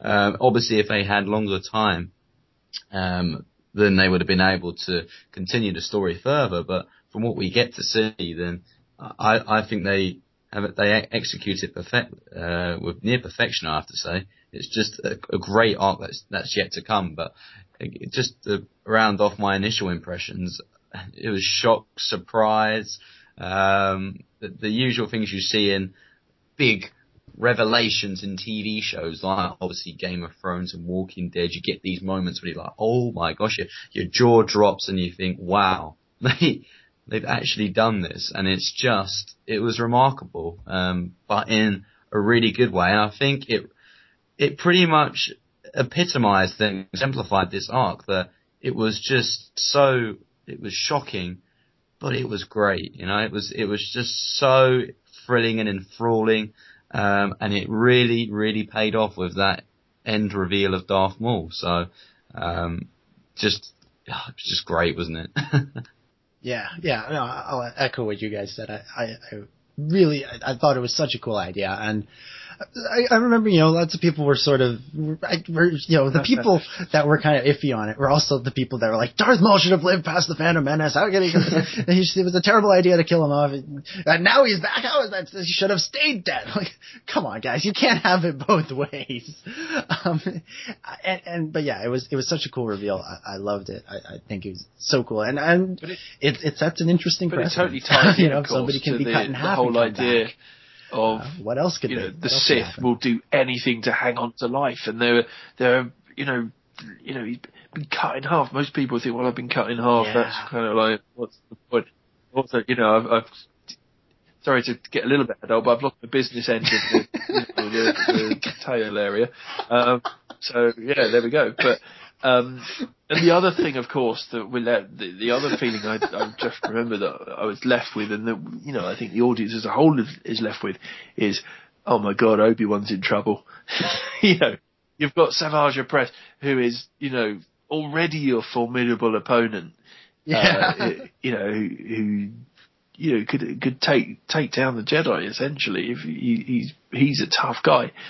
Um, uh, and then you've got Darth Maul, and you think, wow, those two getting together, that's you know that's going to be you know how are they going to beat them? How, how's what's going to happen with Obi Wan? How's he going to and how how will Darth Maul uh, what, how will he take revenge? What form of revenge will he take? What's you know, it it it leaves so many questions, which um, you know, all good cliffhangers should do, really.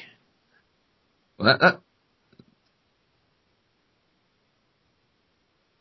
Yeah, yeah, and and the whole thing about you just mentioned there about the Sith doing anything to come back. You know, the other thing was not to jump ahead a season and talk about uh, about the season four finale, but you know, people were like, well, they didn't explain how he survived. I'm like, yeah, they did. He went crazy. He he used the dark side of the Force to sustain his life, and that took such a mental toll on him that when Savage finds him, he's just running around yelling Kenobi and, and muttering nonsense and talking about the, the Force, and you, see the toll it has taken on this guy to stay alive for for you know twenty or how long it have been fifteen years, maybe 10, 15 years, um, just living off garbage. So I, yeah, it was it was amazingly pulled off. and it, it's it all right. Uh, makes Well, two things I was going to total say. total sense. Ciaran, you wanted to say something much before I cut you off? exemplifies the beauty of Star Wars that they'll they'll give us an answer, but then they'll more questions will be brought up as a result. It, it- it's never ever going to fully answer every question that we have, and and that that's sometimes an irritation, but it's sometimes a, a really a good thing about Star Wars. But in terms of Darth Maul coming back alive, obviously he's using the, the, dark side of the Force to sustain his life. It does make you think, though. uh, This is going even far, far into the future about Sidious's ambiguous demise. I mean, I, a lot of people are saying they don't necessarily want to see him back in Episode Seven, but again, is that so far fetched? If we can see someone like Maul be cut in half and then obviously resuscitate himself through the use of the dark side, who would he have learnt that from? Surely he would have learnt that from Sidious. So I, that's just an open-ended interpretation that I think if I'm not saying that Sidious will come back, um, I don't think he will, but um, he th- th- there is an opportunity there that if he does, I wouldn't see it as being overly ridiculous. I think it's it's plausible, really, in the Star Wars universe. I don't know what your guys' opinions are on that. yeah, I, I think you know this this show. It, one of the great things about the show is it expands so much of, of what we know is Star Wars. It, it takes the foundation of the six films and it just and it goes off in it pushes the limits, but it pushes them in ways or it pushes off in different directions, but in ways that you don't that don't feel like they're just like okay, that's totally out there. Um, and and the on the rare occasions when it did feel totally out there, you know, that was because it it did kind of go so far from what we know, but it took things that we what we know and built on it. And so and as it built on it, it pushed the limits of what we thought of as Star Wars. Like how can the dark side be used to keep someone alive? And you know, Maul, you know, when you get cut in half, um, you, know, don't die instantly. There's that there's a little bit of time there where you can keep yourself where you can start using the dark side of the force to keep yourself alive. So it's sort of the thing. Um, you know, George said, you know, unless you see a body, and you know, and I think that means, you know, unless you see like a body being burned, um, you don't expect the, don't don't necessarily think that they're dead. Uh, As for how it relates to Sidious in the sequel trilogy, I. I, not to get into a complete, an episode seven discussion, I, I don't. I agree with you. I don't necessarily think that will be the direction they go, but it's not don't- completely out of the realm. Well, of I know for sure we're not either. going to see the Um, king of Toydaria. John, what, what do you think about that? seven. Uh, He's- what Ciaran brought up He's there. long gone, despite popular demand. Uh, that But we did we didn't see him burnt though, did we? So that's uh, we're not. what a twist! That's true. That's very true. I mean, as well, you know, you know, people say, "Oh, he got cut in half and he fell down this bottomless pit." Well, for a start, it's it's not going to be a bottomless pit. It's, that would just be weird. Um, and secondly, you know, in the Night Sisters thing, we saw Ventress being thrown out of a window and being able to grab on to the side and save the other, the 2 other sisters. So it's it's not, you know, none of that's in, in the fort in the um, uh, with beyond the realms of possible um, in Star Wars, and you know, in, in sort of these kind of things, maybe maybe no one ever dies. I don't know. Maybe there's a chance for everyone to come back. Um, but maybe not Windu, but possibly. well, you know, I mean, uh, no, I, I Saw his hand cut off. I know that much. well, yeah, maybe, um, yeah. Maybe he grows his hand back. But it, but it's it's fascinating. Yeah, I mean, seeing Maul come back, and the the other thing I think that having Maul, Darth Maul returning is, you know, I remember at the time, uh, Dave Filoni, as ever, just saying stuff that really makes you think and flips everything on its head, saying, well, you know, Darth Maul, Palpatine wouldn't have just had this, um, strong, silent guy who's just a warrior. He would have, because Palpatine, seeing the Clone Wars is coming, would want someone who could act as a general. Maybe Darth Maul would have played Dooku's role in the whole thing. Um, you know, the, and of course that's, oh yeah, of course, you know, it's, it's um, so it, it's, it's, yeah, it's a fascinating thing to have him come back and, um, um, really intriguing. And of course, as well, the, the tease of, you know, he's got this, he's got a brother and how, how, how will that work? Um, yeah, very cool. I'm, I'm really rambling now. I'm sorry, guys. okay. That's fine. No, uh, uh, this this show is a is a is a it's a vehicle for rambling. Um, one one la- one last thing I, I want to bring up. Um, it kind of relates to something we were talking about earlier uh, with the Night Sister magic and, and all that. Um, Talz, why doesn't Talzin just go after Maul herself? I, I know that that, that kind of takes away from, you know, the, there's the obvious answer that, well, we need the story of Savage going and finding it, but, but, you know, maybe, maybe there's a reason. Maybe is, is it perhaps that, you know, the Night Sister magic, this, uh, as, as we all seem to somewhat agree to a certain extent, is, is some form of the Force.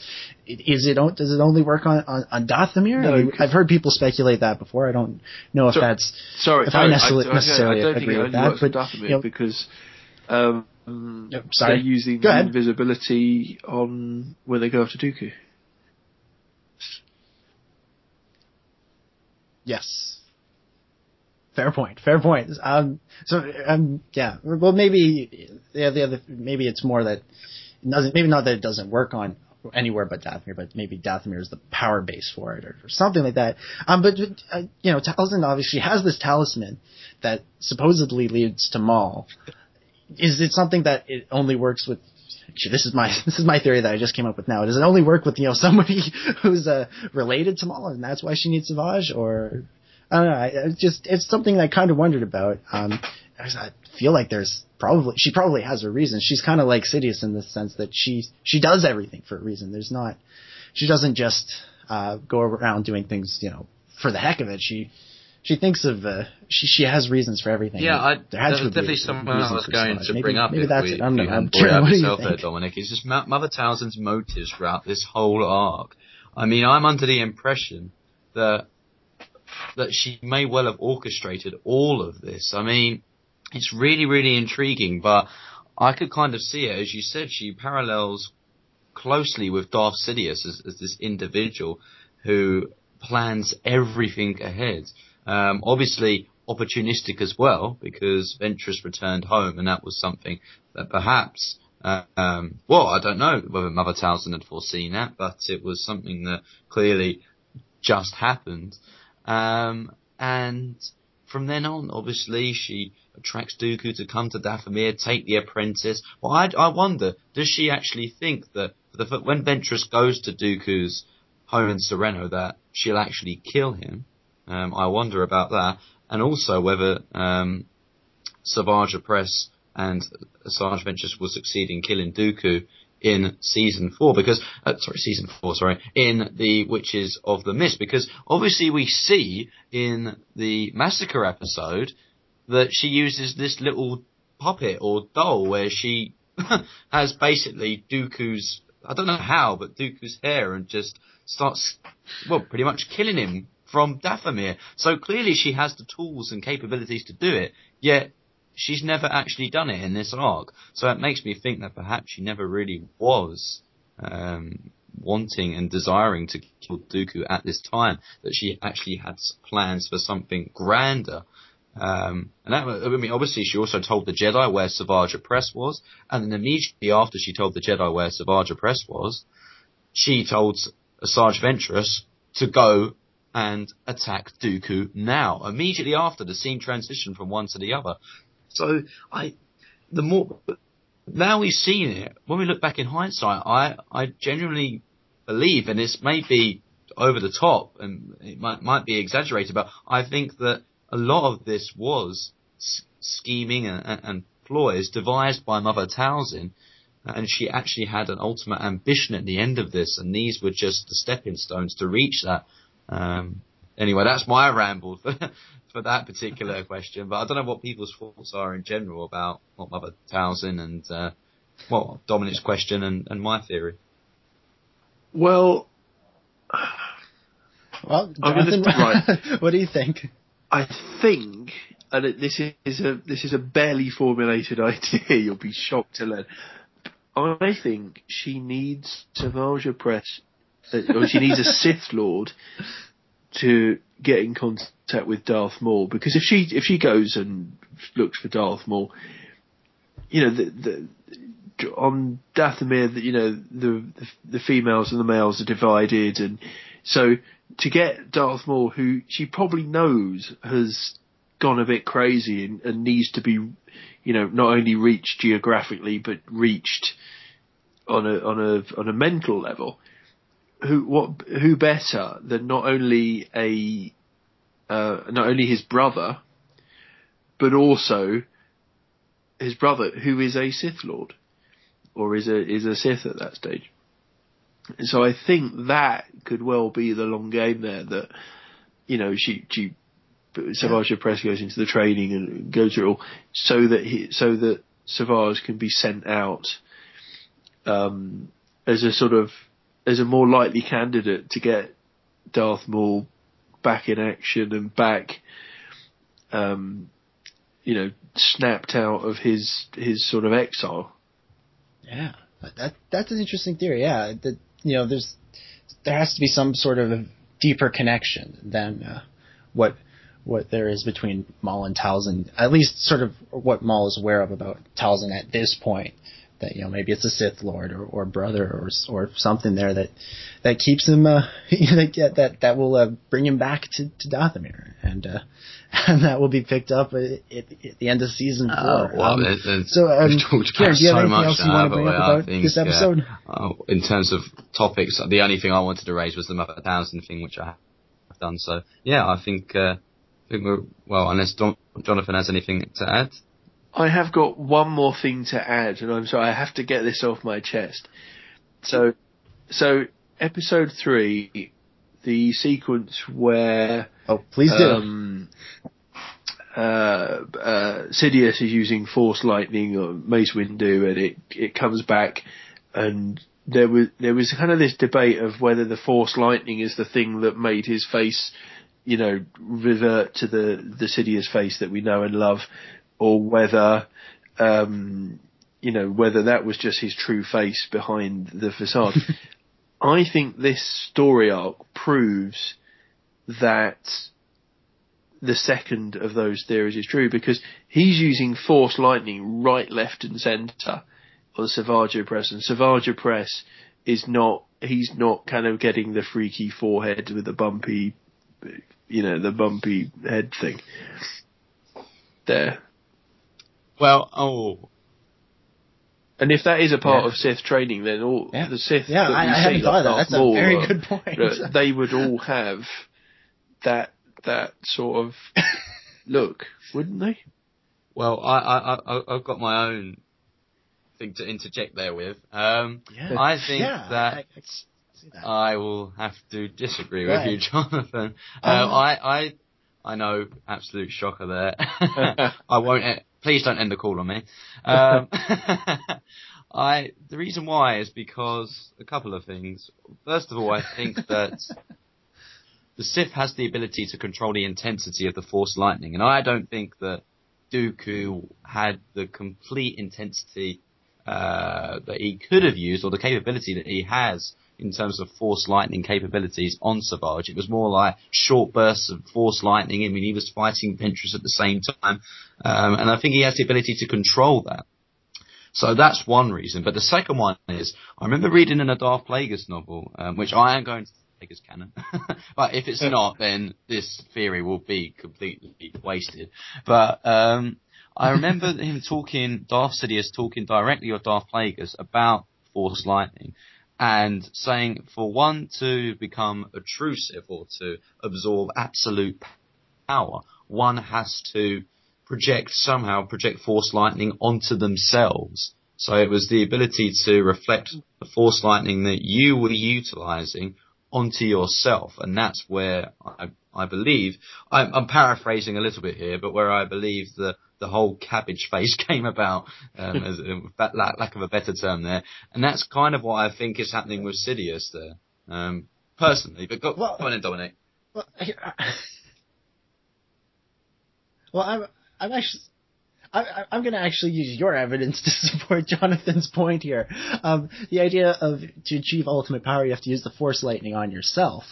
Well, maybe when he's achieving ultimate power in that moment by having the mace, uh, you know, shoot the Force lightning back at him with the with his lightsaber, um, that is in that moment he's Well, revealing you, his. I, I think that's what, true how, self, how are you true face. defining Um, true face here? Because obviously we've seen know, Palpatine. that- Do you mean that not- he has um, the, the the the whole Palpatine face was merely a facade? I mean, I, I mean, obviously we know that in terms of his personality, but in terms of the actual, I'm going to get really delve into something really complex here. But like his actual face, um, surely that is Palpatine's face. I mean, is that? Yeah, we, we know that, but are, we, are you saying that the Palpatine Sidious face that we see after Sure. he has used the Force Lightning is, or was his face before Palpatine? I don't, I'm confusing myself. Well, well, may, maybe maybe it's sort of a it's a it's a on a on a more it's, it's less on a physical level, more on a on a, metaphysical level. I don't know if that's the right term, but you know, he he gets he's getting this lightning back at him, and he is achieving ultimate power. And it's and when he achieves ultimate power, it reveals her his body transforms to better reflect that, to better show him as you know this is going to sound corny as as can be, but to show what he's really like in his heart.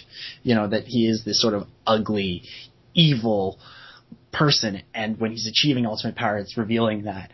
And so when Savage is being lightning, is being force lightning, well, we're we're, we're not really seeing who he is, and, and perhaps there's something with the, the Night Sister magic that that helps him uh, keep it keep the the, the brute face. Um, because like when he dies, he does transform back to the, the Savage we know from from the from the first part of Monster. Um, but yeah, it's, it's an interesting thing. It's something I, I, I hadn't thought about before, and I'm glad you brought it up, Jonathan, because I'm going to think about this some more because it's it's a very interesting very interesting idea, and I, I quite like the idea on it, it, that you know when he's he's achieving I that putting the Force lightning, it's revealing Uh, No, who I was just he gonna say- really is. I mean, also Um, don't forget in. Return of the Jedi when uh, Go ahead, Jonathan. uh, the Emperor's Force lightning Luke. Now I know you could arguably say that's not for very long. But if he's controlling the intent, if he can control the intensity, I don't believe that he's controlling the intensity on, um, force, you know, the attack on Luke. I think he's giving it to Luke full blast. Well, well, I think he is to an extent, though. Up, up until that last bit when he said, Yeah, like, and then now Luke doesn't change You will die. Yes, then he's going full power, but before that, he is kind of, isn't he? Because he's just giving short bursts out there, so just to again stun him a bit. But but e- but e- but even in that time when he's that last time, there's still the whole build up to is Vader going to change his fit. That's still a, fair amount of time, and Palpatine changes Oh no, I, pretty I, quickly. I'm starting to agree with the fact that I I see that, that, that the So, force light and Luke thing that is projected onto himself is is transforming him to really be a personification of the dark side or how dark he really is, um, and that's why his face turns like a cabbage. I don't know why I'm saying a cabbage, Yeah. but it's the first thing that comes to mind when I see his face. Um, and yeah, like, I, I agree with that, but I, I do, do think, think though that that they Sith do have the ability to control the intensity of the Force lightning. Um, if they, I mean, if they had no control over it, then it would just be going loose wire. And you know, if they did anything, it would just be either full power. Or, I, I, there must be some way that they can control what they're doing. Surely. Well, maybe that's in just. I don't know. Maybe that's in just like how long they they use the Force lightning on somebody. Because I mean, let's be honest, Dooku uses pretty short blasts on on Savage for the most part, with the exception of, of when he's getting him to lift the, the the rocks. But during the fight, they're short blasts to knock him back, and short blasts to knock him back. So I, I could see that, definitely see that being sort of full power and just sort of not having, you know, because he was in the middle of, an, of another fight, so he, he's just kind of trying to send Savage, uh, knock him down so he can focus on on killing Ventress, and you know, because du- Dooku kind of winds up um, failing in his mission in all of this as well, in that he didn't kill Ventress. I mean, that was his direct order from Sidious. And you kind of wonder, does Sidious know? I, I'm sure he does. I'm sure he's got some way of knowing. Um, and so Dooku sort of in this arc is really focused on trying to to knock Ventress down. Um, but yeah, that's a like I said, that's a really interesting idea. I hadn't hadn't thought. I, I honestly that hadn't really uh, occurred to me, but I'm really glad you brought that up, Jonathan, because that's a very interesting theory and, and I, one that I quite like. That it's sort of revealing who he truly is. It's, it's great. It's one of those great things about Star Wars that there can be that there is sort of a, a deeper deeper meaning behind some of these seemingly physical uh, physical moments. It's, it's great. All right, well, well, let's uh, let's transition here to our uh, to our segment where we just we talk about some of the some of the great moments and some of the great quotes from this arc, um, and just uh, pick out some of our favorite quotes uh, from these three episodes. So, um, Okay, Ciaran, I'll, I'll I'll let you go first on this one. I've got one Uh, why from don't the you give us one of your favorite quotes from this episode. arc? And this is when Dooku is on hologram to Ventress and says, it's not a very nice line, I have to say, but I, I quite like it. It says, You have failed me for the last time. You are no longer my apprentice, and now you shall die. I don't know why. I think it's just, it's so impactful, really, and uh, those words are very, very memorable when it comes to this arc, that's for sure. Um, who's next?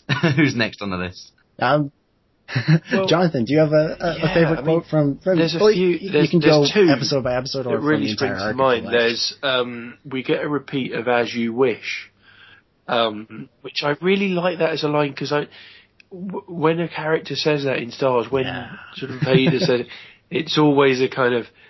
Actually, I know better, but I have to do what I'm being told. Um, I, you know, I'm sure lots of people have, used that all the time, all the time at work or whatever. Um, but there's the line um, they're talking about uh, it's the Night. I think it's Mother Talzin where she says says uh, men are easy to acquire, but di- but uh, difficult to keep. Um, I thought that was a, a, a really cool line because it's not only is it slightly camp, um, it's also very much um, kind of what happens. You know, it, it's they they get someone and he's essentially, you know, as, as a Sith, he's a loose, he's a kind of a loose cannon, and they haven't really got as much control as as you'd think. Yeah, yeah, absolutely. And and for me, I'll, I'm also going to go with a, a Mother Talzin quote. And this is from the end of the of the first arc um, when Ventress and, and the two other Nightsisters, and Karis and Naris, they come back after uh, failing to kill Dooku, and, and you know, Ventress goes sort of goes, "Well, we failed," and, and Talzin says, "Where one sees failure, others see opportunity." And I thought that was just a, a great line, and it's one of those lines that could be used in a, a, a very sort of in a, good way and a very evil way, and it was used in a very evil way in this arc. And and Ciaran, I know I've, I've, I've only got one with more the- now. with, uh, with several, so give you a chance any to other ones go through a for few more. putting on the actual Clone War Strikes Back page. But uh, this one, again, another Dooku one. He had a lot of great lines this arc. Well, a lot of characters did, but Dooku stood out for me. It's at the end of the monster episode when he says, I foresee we will do, I'm not going to try the accent. I can't do the Dooku accent, so I'm just going to stick to the British one. I foresee we will do great things together. I shall teach you the ways of the dark side.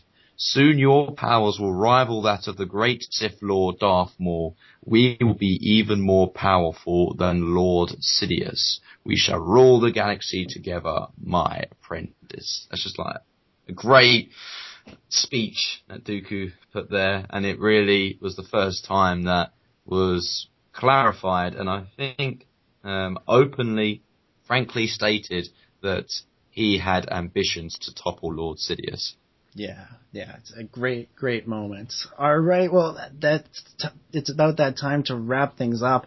So let's do so by uh, giving our final thoughts on this Oh. arc and a score out of ten. Great Jonathan, arc. since you were the guest, Um, uh, you get to go first. production uh, final team, thoughts and uh, uh, score out of ten for the arc. the top of their game. Um, you know, great work from Katie Lucas. Let's not forget writing. Um, and you know, you can see she's always said she's, uh, you know, as a kid Yes. growing up, um, she was very influenced by uh, Tank Girl, and you can kind of see sort of connections there with Tank Girl and the, the that that kind of stuff.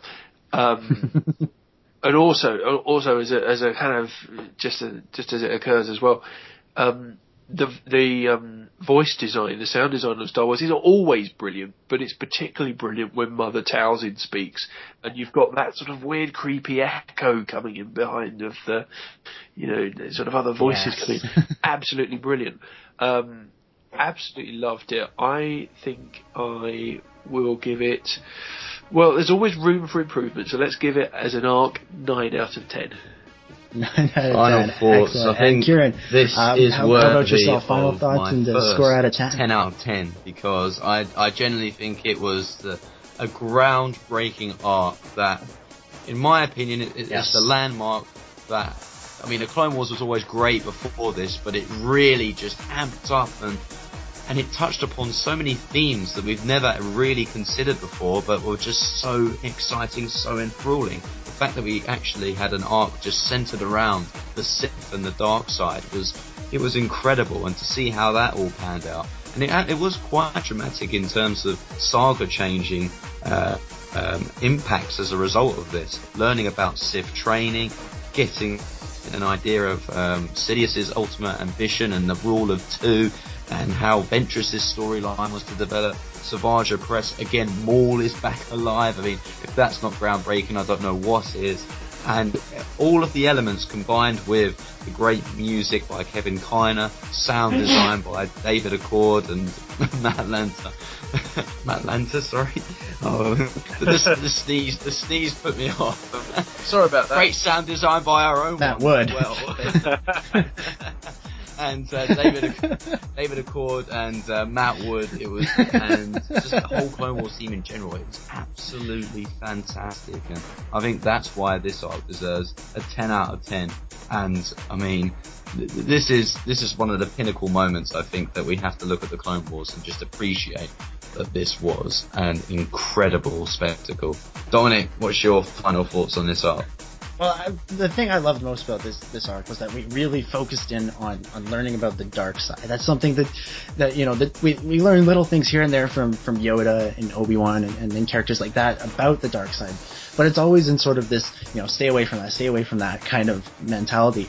And in this this arc, we sort of we went headfirst into you know Sith training and, and all this stuff, and we saw it from the uh, perspective of people on the dark side, and I thought that was very interesting to see and very cool to see. I'm glad we we, we got to see that. Um, also, I, to echo what you said about the great music from Kevin Kiner, I I loved that Savage Opress's theme was kind of a more tribal version of Duel of the Fates in, in some ways, with the sort of the the, the chorus uh, chanting and, and all that stuff. I thought that was really cool, and I'm glad they kind of transitioned that to Maul a little bit in the in the later arcs. I, it was just so much good stuff. Fantastic voice acting, fantastic sound design, like you guys said.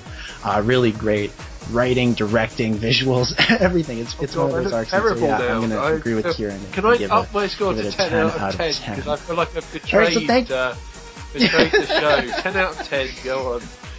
10 out of 10. there we go. There we go. It's, we're, we're, we're in agreement. It's a 30 out of 30, I guess. Um, uh, so thank you everybody for listening. Uh, don't forget you can catch the show every other Tuesday, except for this um, next sort of time in between coming out. We're taking an, an extra week just because of some other stuff we've got going on. Uh, but in the meantime, you can email us uh, your thoughts on on this arc or the next arc we'll be discussing, which is the Mortis trilogy. So I'm sure everybody has lots of opinions on that. Uh, you can do so by sending an email to Clone Wars Strikes Back at gmail.com.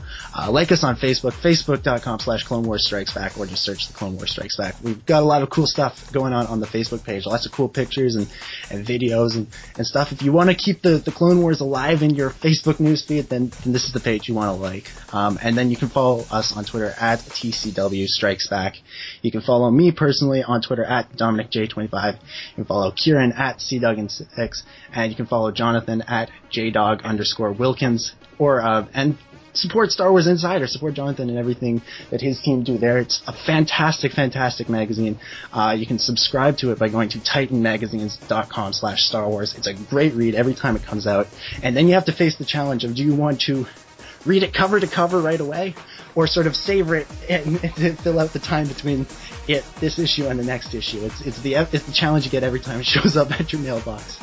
Um, and yeah, so be sure to do that. TitanMagazines.com slash or yeah, TitanMagazines.com slash Star Wars, and follow them on Twitter at SW. Oh, there's so much going on with Expression Uh, Ciaran, what's coming up on Expression FM this on air that I've spent the last three days pretty much doing radio shows. I'm not, I, I think I spent more time in the studio than I have in bed. It's been uh, it's been absolutely manic at the moment. But um, I've got a weekly show now with uh, my good buddy called Will Short, who um, on a Thursday at 12 p.m. till 2 p.m., which for you guys in America will be in uh, something like 7 or 8 p. Uh, sorry, 7 or 8 a.m. in the morning. So if you want to be up for that, then yay.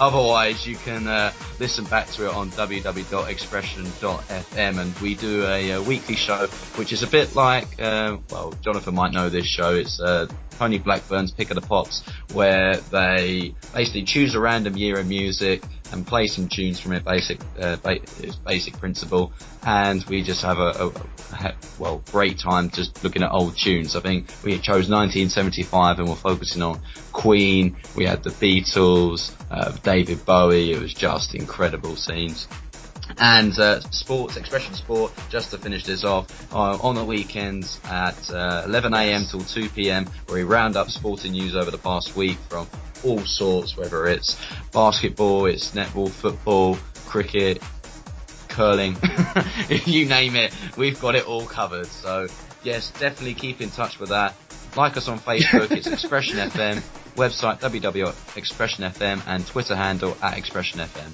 over to you dominic All right, and uh, and uh, I'll also plug my my other podcast, the Star Wars Underworld podcast. It's uh, weekly Star Wars uh, news and discussion. Uh, last last week we we interviewed John Jackson Miller, the author of uh, Star Wars: A New Dawn, and then we we did an in-depth review of, of A New Dawn, and then as if that wasn't enough, there's that new Clone Wars uh, arc, the story reels, the Crystal Crisis on Utapau. And if you haven't watched that yet, uh, go watch it. Uh, it's it's really cool. It's very interesting to see that it's uh, see how the Clone Wars was made, and hey, it, it gives us another another episode of this show to, to, to produce sometime down the line whenever we get to that. But yeah, Star Wars Underworld podcast is uh, talked about the Clone Wars, A New Dawn, John with John Jackson Miller, and we delve into the uh, the rumors that came out for this week, and you can find that uh, by subscribing on iTunes to the Star Wars Underworld, um, and that's where you'll also find this show. This show is a spin-off of the Star Wars Underworld, and uh, you find the show on that same iTunes feed. Uh, if you're going to be at New York Comic Con this next weekend, uh, well, I'll be there as well. If you see me, uh, come up and say hello. We can talk Clone Wars, we can talk Rebels, we can talk Ep7, whatever you want. Um, and that's uh, New York Comic Con this weekend. Um, October 9th to the 12th at the Javits Center in Manhattan. And between shows, be sure to hit up StarWarsUnderworld.com for all the latest breaking Star Wars news, uh, whether it's uh, this Clone Wars Legacy stuff that's going on, uh, there's that Season 6 Blu-ray that's coming up, and then also uh, these little things called Rebels Episode 7 and the standalone films. Uh, so be sure to hit that up in between shows. So thank you everybody for listening. Uh, Jonathan, thank you so much for joining us on this episode, and may the Force be with you all.